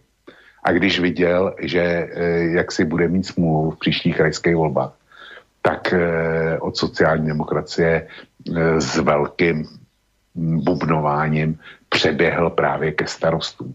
Čili s tím já mám problém. Ale z té dvojkoalice já bych asi volil přeci jenom nouzy nejvyšší starosty. Přes řadu výhrad. Ale to není o tom, že můžu volit někoho, kdo eh, s kým jsem jedno tělo, jedna duše. Já budu volit toho, s kým aspoň v některých ohledech najdu průsečík eh, svých a jeho hodnot takhle to stojí. A pokud se to e, posluchači z Velké Klosy nelíbí, nic s tím nenadělám a on taky ne. Inak mňa tak napadlo ešte, e, keď si hovoril o tom, že teda e, o tých voličoch, že jedna z ich zlých vlastností je to, že odpustia tomu svojmu svetému politikovi čokoľvek. Mňa by inak zaujímalo, že teraz takí tí skalní voliči Andrea Babiša, ktorí v ňom vidia, ja neviem, záchranu, už, už to samotné, ja som to mal miliónkrát, že keď si myslíte, že vás bude miliardár zachráňať, dobre, tak proti gustu žiaden dišputát, ale keď len teraz vidia, čo sa deje s tými vrbieticami, keď vidia teraz, ako pochodil v tom Portugalsku, že vlastne škemrá, to máte vy taký výraz o, o pomoc našich západných spojencov a tí ho v podstate pošlu do čerta a stále viac a viac a stá, častejšie sa akoby ukazuje, že to s tými vrbieticami bude proste strašný malér, že to je, to je proste tak vymyslená hlúposť, že ja teda nechcem sa pýtať na to, že či mu to spočítajú tí jeho voliči alebo nie, ale skôr, že čo si tak ten volič teraz proste myslí? Akým spôsobom si toto on zracionalizuje, keď teraz vidí to, to, to, to správanie Babišove, že či na to nájde nejaké ospravedlnenie, alebo ho ani vôbec nehľadá, že ho to ani nezaujíma, alebo nedaj Bože, teda zmení názor na základe tohto na neho. Vieš, že, čo sa tak v tej hlave odohráva teraz v tejto chvíli? V, to, v hlave voliča Andrea Babiša, keď vidí, že čo sa teraz deje s tými vrbieticami, aj s tými našimi solidárnymi spojencami. Že ako tak ten volič teraz rozmýšľa? Borisku, ptáš se jako dobrý dotaz, ale, ale... špatný adresa. Já to, já to doopravdy nevím a zajímalo by mě to taky. Hmm. Konec konců v té fleši, o které jsem mluvil, tak eh, tam pokládám úplně stejnou otázku. No, eh, no já, já to zkusím odhadnout. Jo. Já si myslím, že oni byli ochotní mu odpustit všechno. Byli mu ochotní odpustit zlodějny, byli mu ochotní odpustit korek, eh, eh, korupci, byli mu ochotní odpustit man, eh, machinace všeho druhu, byli mu ochotní odpustit lži, Andreji Babišovi. Byli mu do, dokonce eh, ochotní eh, odpustit i selhání eh, v, ohledně covidové pandémie, kdy máme 30 tisíc mrtvých. Jo, už. Tak jako tohle všechno podle mě mu byli ochotní odpustit. Ale značná část z nich mu neodpustí ten protiruský tah ohledně Verbětic. A to je něco, co já, co já nechápu, jestli to tak je. A já si myslím, že jo. Aspoň u značný hmm. čas. Hmm. A je potom je zvláštne, že vieš, a či on si to neuvedomil, že toto je vec, ktorá je pre jeho voličov mimoriadne citlivá, Nejde mi to do hlavy, nerozumiem ja. tomu, absolútne. Keď som bol na jeho mieste, jednak, tak mi je jasné, že týmto krokom si, si ich proste odplaším. Jednak si to, Borisku, jednak si to neuvědomil a jednak si neměl co rozmýšlet. Eh, tam, tam dneska už téměř ze 100% jistotou byl průběh takovej, že eh, samozřejmě o těch vrběticích věděli nějaký čas, nebo respektive ty informace o tom, že jako to GRU to vyhodilo do povětří, tak to měli nějaký čas, nejméně asi od 6. nebo od 7. 4. Jenomže věděli, že nejsou žádný důkazy. A já to dneska píšu v tom dlouhém článku, mm. který eh, jako Vrbětice desítka, eh, čili tam to bylo tak, že věděli, že nejsou důkazy. A nejvyšší státní zástupce Pavel Zeman dokonce říká, že je velmi pravděpodobný, že ten případ bude odložen. Ačkoliv já tam vysvětluju, že odložen, odložen být v podstatě nemůže, správního, na základě právního pořádku České republiky odložení nepřipadá v úvahu. Připadá v úvahu jedině ze dvou, e, ze dvou důvodů. Za prvé, že e, si nejsme jistý identifikací těch údajných dvou sabotérů, nebo vrahů, to je jedno, jak chceš, že Čepiga a Myškin, že to řekl Belinkat a řekli to Britové, ale e, je zvláštní, že Britové, když to šlo k zavraždění Litviněnka, tak stíhali ty jeho údajný vrahy, e, Rusy, nějaký Lugovoj, nebo jak se jmenuje, tak stíhali jako uprchlí a e, uspořádali potom následně soud, jo, kde, kde ho odsoudili jeho a tuším ještě jedno. Je zajímavý, že do dneška v případě Skripal sice britská e, strana tvrdí, že má veškerý důkazy, že ví, kdo to udělal, ale nevydali ani mezinárodní zatykač a nezahájili stíhání proti uprchlímu. V případě Skripal. A u nás v Vrběticema je to úplně stejný. My víme, kdo to udělal, ale nezahájili jsme stíhání proti uprchlímu. Proč jsme nezahájili proti stíhání proti uprchlímu? Existují dva důvody. První z nich je, že si nejsme jistý identitou, což by platilo asi pro Brity taky. A ten, eh, čili když neznáš identitu, nemůžeš zahájit stíhání. A ten druhý, ten je, eh, ten je ještě zajímavější, eh, ten říká, že když zahájíš stíhání proti uprchlímu, tak buď znáš jeho právního zástupce, nebo mu, když ho neznáš, tak mu ho musíš ustanovit. Což znamená, že ten právní zástupce má přístup do spisu, v jistém okamžiku musí mít přístup ke všem důkazům, i k těm utajovaným. A soud by znamenal veřejný nebo pojednávání eh, třeba i s vyloučením veřejnosti v některých částech, kdyby se řešily utajované věci. Ale stejně nemáš záruku, že, že by to neuniklo ven, respektive, já, já půjdu ještě dál, já si myslím, že ta důkazní pozice, eh, kterou dneska eh, BIS a podobný všichni eh, disponují, která je přece jasná a prokazuje. Takže neprokazuje vůbec nic, nebo nejspíš hmm. velmi málo v tom lepším případě. A že by každý trochu schopný advokát asi rozbil na mraky. Takže to je důvod, proč není zahájený stíhání proti uprchlímu. A jestliže tohle Babiš s Hamáčkem věděli, tak eh, se chovali podle toho, ale jenom do okamžiku, než než zvěděli naprosto jistě, že Respekt v novém pondělním vydání, to, bylo, to pondělí bylo asi 19. Eh, že v novém pondělním vydání eh, vydá článek, palický článek o Vrběticích, že to vyhodilo GRU, že vláda má důkazy, má informace a nekoná. A navíc Zamáček ještě jede do Moskvy. Jenomže E, Babiš nekonal, vláda nekonala kvůli tomu, že důkazy nejsou dostatečný Hama, a případ se odloží. Hamáček e, začal dělat, e, připravovat cestu do Moskvy v okamžiku, kdy měl stejnou informaci, že se případ asi odloží. Ale vlít do toho re, respekt No a pak už nebylo cesty zpátky. Oni jednali no, Inak toto asi bude, predpokladám, piatková téma, však máme ešte len útorok, ale asi sa k tomuto vrátime. Ja si myslím, áno.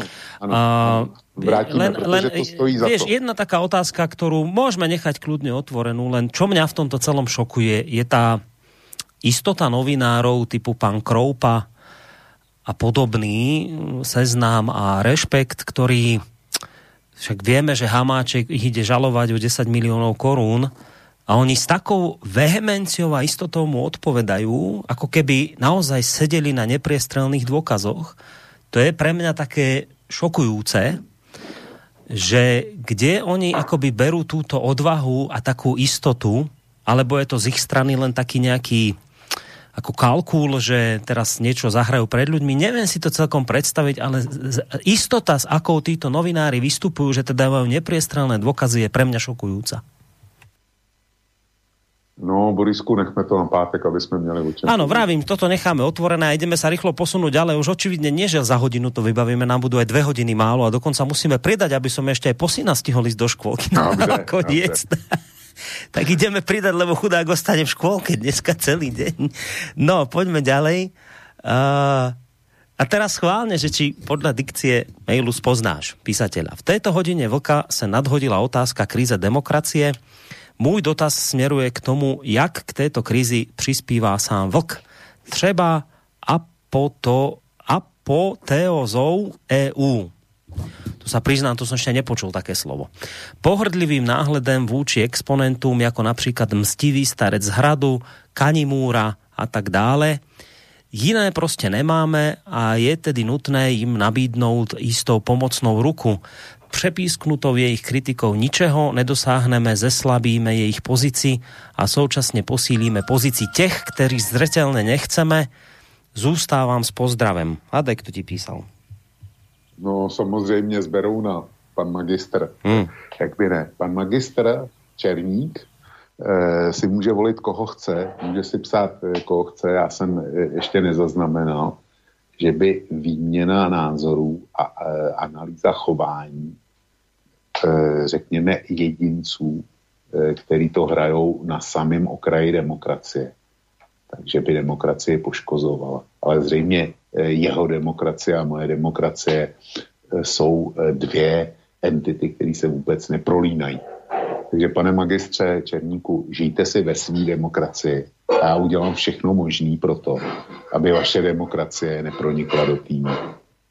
No, ďalej tu máš mail od Ľuba. Ak budete voliť Pirátov, budete ako naši voliči Olana, ktorí sa katastrofálne sklamali. Čaká vás prehliadka nekompetentnosti, absurdných rozhodnutí a arogantnosti, akú prežívame my. U nás e, Maťoviča dostali k ukoritu nespokojní voliči, ktorí si povedali presne to isté ako vy. Mnohí si hovorili, skúsme ho, keď nič bude aspoň sranda, no a čoho sa dočkali presného opaku pekla na zemi, aby vás raz deti a vnúci nepreklínali. Tak, Lubo ti toto napísal. No, e, já velmi zvažuju, co a jak a jsou tam e, samozřejmě exoti jako Eh, zahraničně politický expert Lipovský v Českém parlamentu nebo Kolaja v Evropském parlamentu, částečně i paní poslankyně Richterová v Českém parlamentu. A pak jsou tam lidi jako Michálek nebo Ferienčík, a nebo, nebo třeba i Bartoš, předseda, předseda strany, tak eh, Bartoš, Ferienčík a Michálek jsou lidi, kteří rozhodně mají něco v hlavě. Stojí za to je poslouchat. To neznamená, že e, se s nima souhlasí nebo musí souhlasit, ale v každém případě stojí za to si je poslechnout, protože to nejsou lidi, e, kteří by neměli co říct a rozhodně nemají s vaším Matovičem nic společného. E, je tam minimálně jedna jistota, že se s nima člověk nezasměje. Jo? Nejsou to klauni, mají nějakou politickou linku a mají snad i nějakou minimální vizi. A vzhledem k tomu, že se jedná o velmi inteligentní a vzdělaný lidi, tak si myslím, že tu technologii moci, kterou Matovič nemá a není ochoten dokonce ani, ani pochopit, a když ji pochopí, tak není ochoten ji respektovat. Takže tohle nebezpečí by u těchto tří zmíněných nehrozilo. Tolik moje odpověď. No, Marian, dobrý večer páni. V pár bodoch demokracia nezlyháva, to politické elity a média zlyhávajú, klamú, zavádzajú, používajú politickú korektnosť, obblnú voliča a potom ľudia volia ako volia. Včera ma Intibo premenoval na Marianu, pritom som chlap, nevadí, pobavilo. Dobre, to je len taký bod pomimo. Po tretie, keď sa vrátim k včerajšej téme, Roman ako šiestý podpredseda Smeru nebola žiadna provokácia, ale fakt, ktorý uh, by ma mohol presvedčiť k referendu a hodiť to smeru, ale to smerákov bytosne, ja to smerákov bytosne neznášam a po štvrté chýbajú mi 5-6 hodinové maratóny vašej relácie. Nemôžete začínať o 18. No, nemôžeme, lebo o 18. idú iné relácie. A, takže z tohto dôvodu to možné nie je, ale na druhej strane, keď si zrátate, že máme hodinu vlka v piatok dvojhodinovú a listáreň v tejto chvíli napríklad už vyše dvojhodinovú, no tak sa k tomu maratónu dostávame v podstate tak či onak. V tejto chvíli je to už štvorhodinový maratón. Len nie je to ucelené v jednej relácii, ale máte to roztiahnuté v dvoch. Čiže tu by som vôbec žiaden problém nevidel. To je toľko moja odpoveď k tej štvorke. A teda v podstate tej našej témy dnes, ktorú riečime, sa týka tá jednotka, čiže to zopakujem, demokracia nezlyháva, to politické elity a média zlyhávajú, klamú, zavádzajú, používajú politickú korektnosť, obudnú voliča a potom ľudia volia ako volia. Tak, toto je vlastne k tej našej no, piatkovej ja téme. Doplním, môžeš. Ja to doplním jednou větou. A my jim to tolerujeme, proto tady máme to, co máme. Čili nejenom oni, ale my taky. Dobre, ešte Tomáš. Uh, spomenuli ste, v ktorých štátoch to nefunguje. Teraz by ste mohli porovnať v štátoch, v ktorých to funguje, napríklad Švajčiarsko, Nový Zéland. Nie sú tam problémy s demokraciou, lebo je na vysokej úrovni zdravotníctvo, súdnictvo, nie je tam korupcia. Demokraciu môžeme zachovať aj tak, že odovzdáme ju do rúk občanov, aby bolo viac referent, len potom by sa ľudia stiažovali, že to bolo sfalšovanie, že chodili ľudia voliť na falošné doklady, tak ako to bolo v USA, keď prehral Trump. Najlepšie riešenie by bolo tak, ako je to vo Švédsku alebo Švajčiarsku, že vládnu iba ministri, 14 ľudí, aspoň som tak počul kedysi, a rozhodujú tak, aby bolo eh, aby boli všetci spokojní, aj menšiny, aj ostatní. Ľudia rozhodujú v referendoch. Čo vy na to? Je to dobrý spôsob demokracie? Pýta sa ťa John. Tohle už jsme e, řešili, já nejsem příznivcem e, referent a dokonce, kdyby jsme zavedli tu přímou demokracii na základě referent, tak e, bych to považoval za katastrofu. Zkrátka, e, vládnout jako ve Švýcarsku znamená mít švýcarský občany. E, znám tu námitku, že někdy se to ty Švýcaři naučit museli je pravda, jenom, že oni se to učili před 200 lety, kdy, byli, kdy měli místní referenda a rozhodovali tam o tom, kde, eh, jako, eh, jestli budou mít jednoho obecního kozla, nebo jestli jich budou mít víc. Já to záměrně eh, jako bagatelizuju, ale oni se to učili na těchto místních referendech a pochopili, že to referendum má smysl, když budou schopní si v něm přijmout i nepopulární opatření. A nic takového my schopní dneska nejsme. Jo. A nebudeme, ho prostě nebudeme. E, a učit se to v dnešní globalizované době, e, v době, kdy řešíme problémy jako koronavirus, o kterých nemáme sebe menší tušení, tak jako to budeme řešit pomocí, pomocí referet tohle. To, to, to prostě nejde. No. Švýcaři se naučili. A my tu dobu toho učení nemáme je to stejný, jako kdyby žák, který ještě nech, nechodí do školy, tak kdyby chtěl, eh, kdyby si koupil vysokoškolský učebnice, nechal se zapsat nějak na univerzitu a myslel si, že tu univerzitu vystuduje. Ne.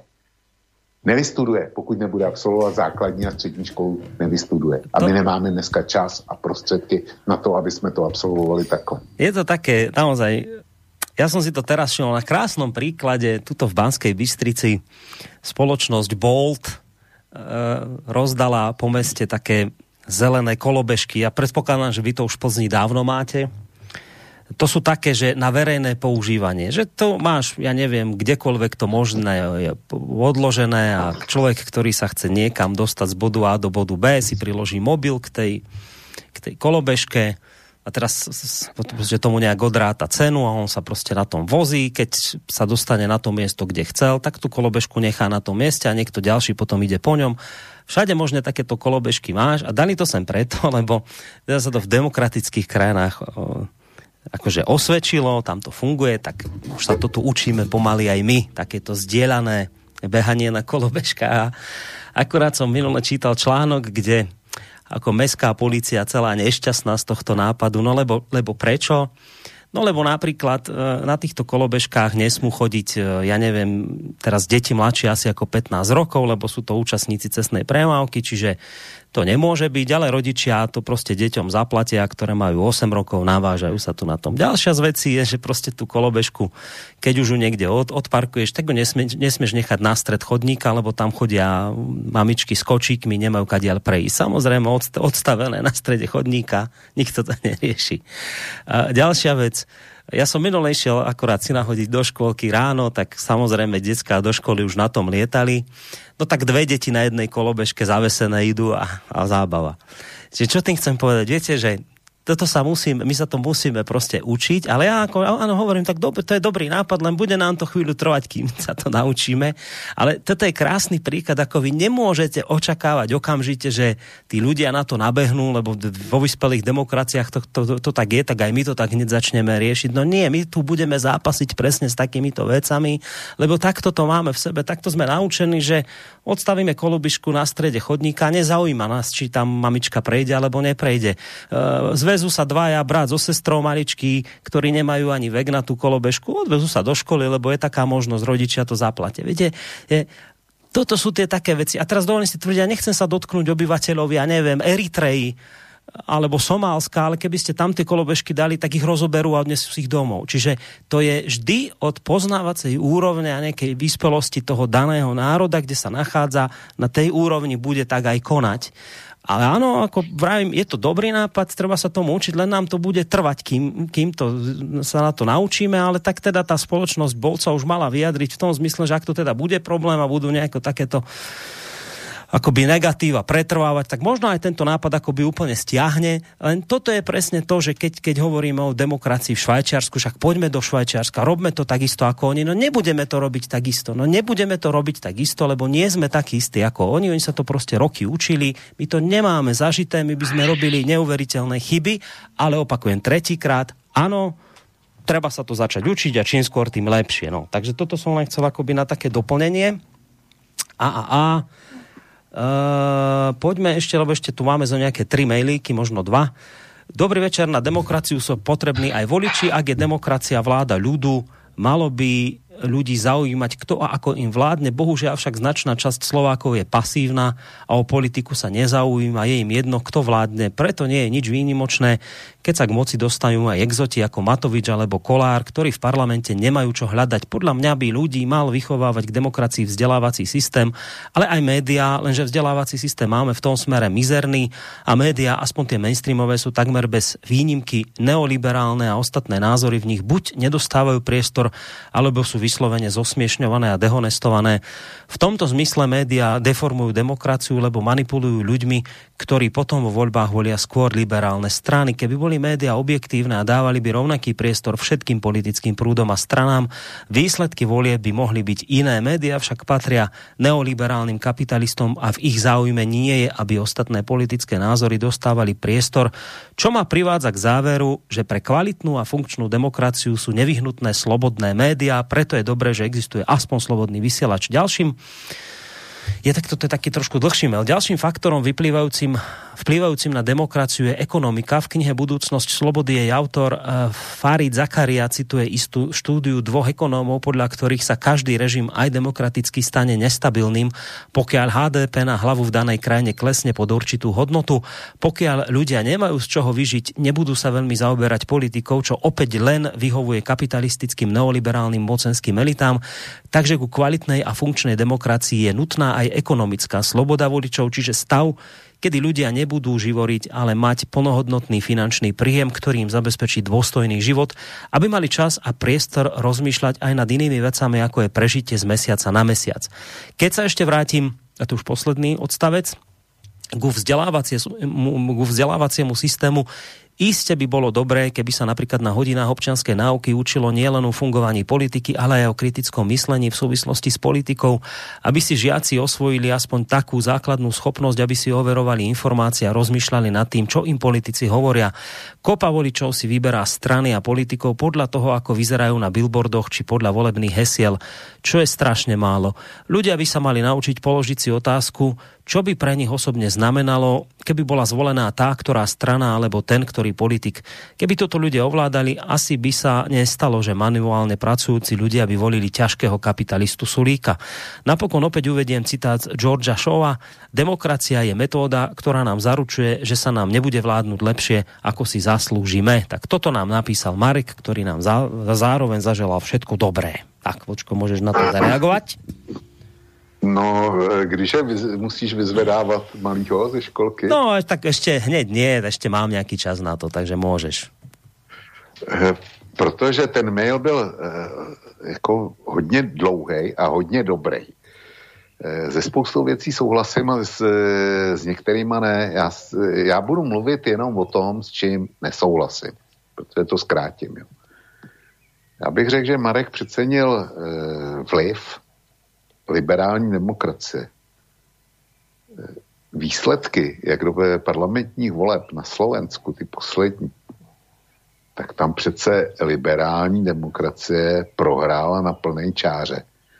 Protože mm, strana, která si dělala, nebo strany, které si dělali naděje na to, že obsadí post premiéra, tak jedna se do parlamentu vůbec nedostala. Sice u pár hlasů, ale nedostala. A ta druhá, ta je na hranici přežití. A ex-prezident Kiska, když viděl, jak, jak dopadl, tak se z politiky vůbec stáhnul zbylé strany tvořící současnou vládní koalici jsou všechno jiný, jiné liber, liberálně demokratický. Pokud vůbec vědí, jak, jaký jsou, ale liberálně demokratický nejsou. Čili to e, nemá pravdu. E, na druhou stranu pravdu měl s tím Sulíkem, jak si pracující může, e, těžce pracující může myslet, že e, zastánce tvrdého kapitalismu Sulík bude zastávat jeho zájmy. No tak ve zcela atrofované formě tohle vidíme v České republice, kdy si těžce pracující myslí, nebo po dvakrát si to mysleli za sebou, že jejich zájmy nejlépe bude hájit asi 257. nejbohatší člověk světa.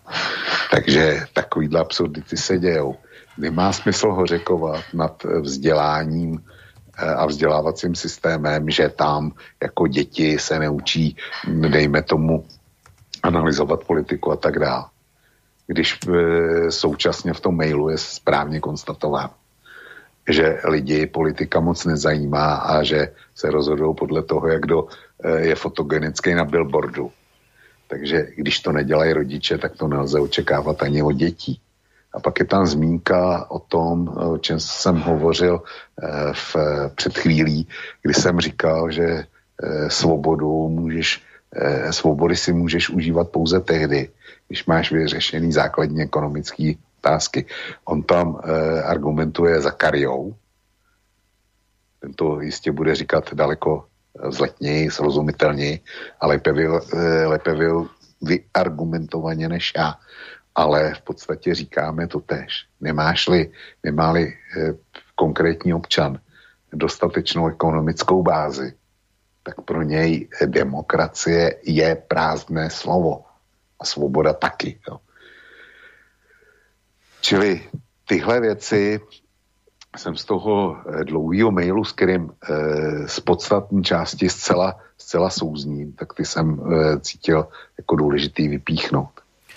Uh, verný poslucháč z Brna, súhlasíte s názorom, že končí období, ktoré sa nazýva kapitalizmus voľné soutěže? Pokud souhlasíte s tímto názorem, máte představu, co přijde po něm?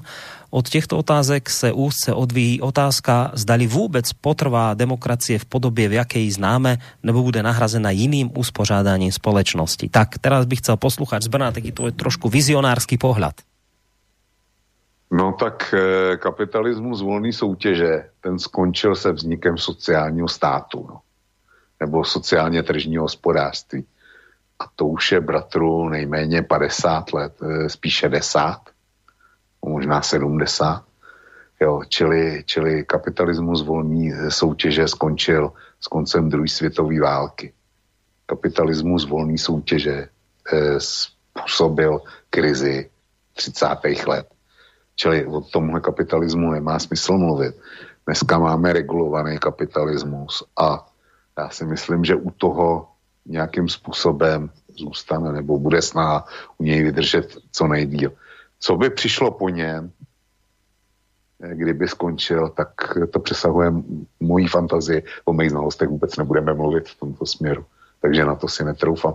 A demokracie, demokracie Eh, ty to opakuješ eh, několikrát, eh, že jste tam měli relace s panem Pálešem, který mluvil o tom většině se opakujícím kole společenských systémů.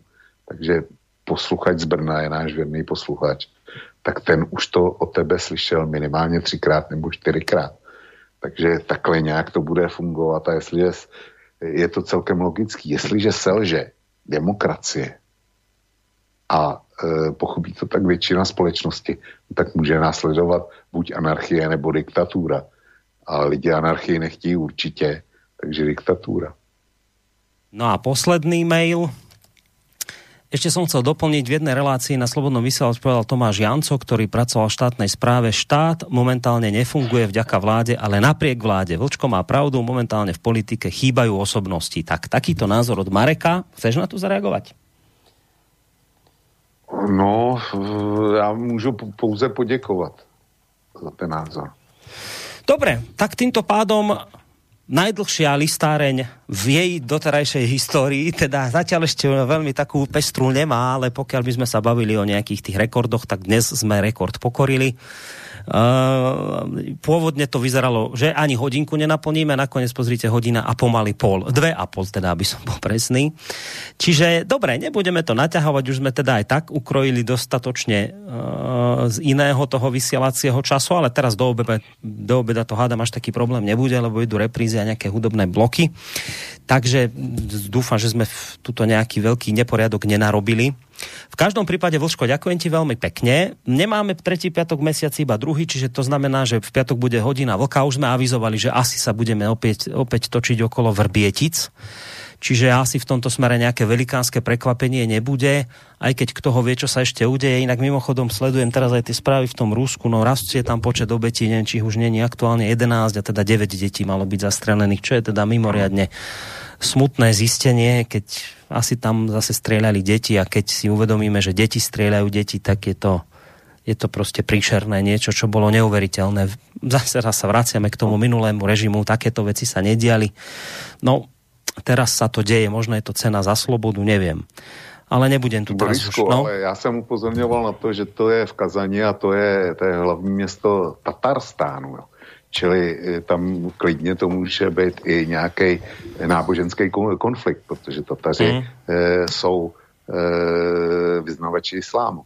Mm.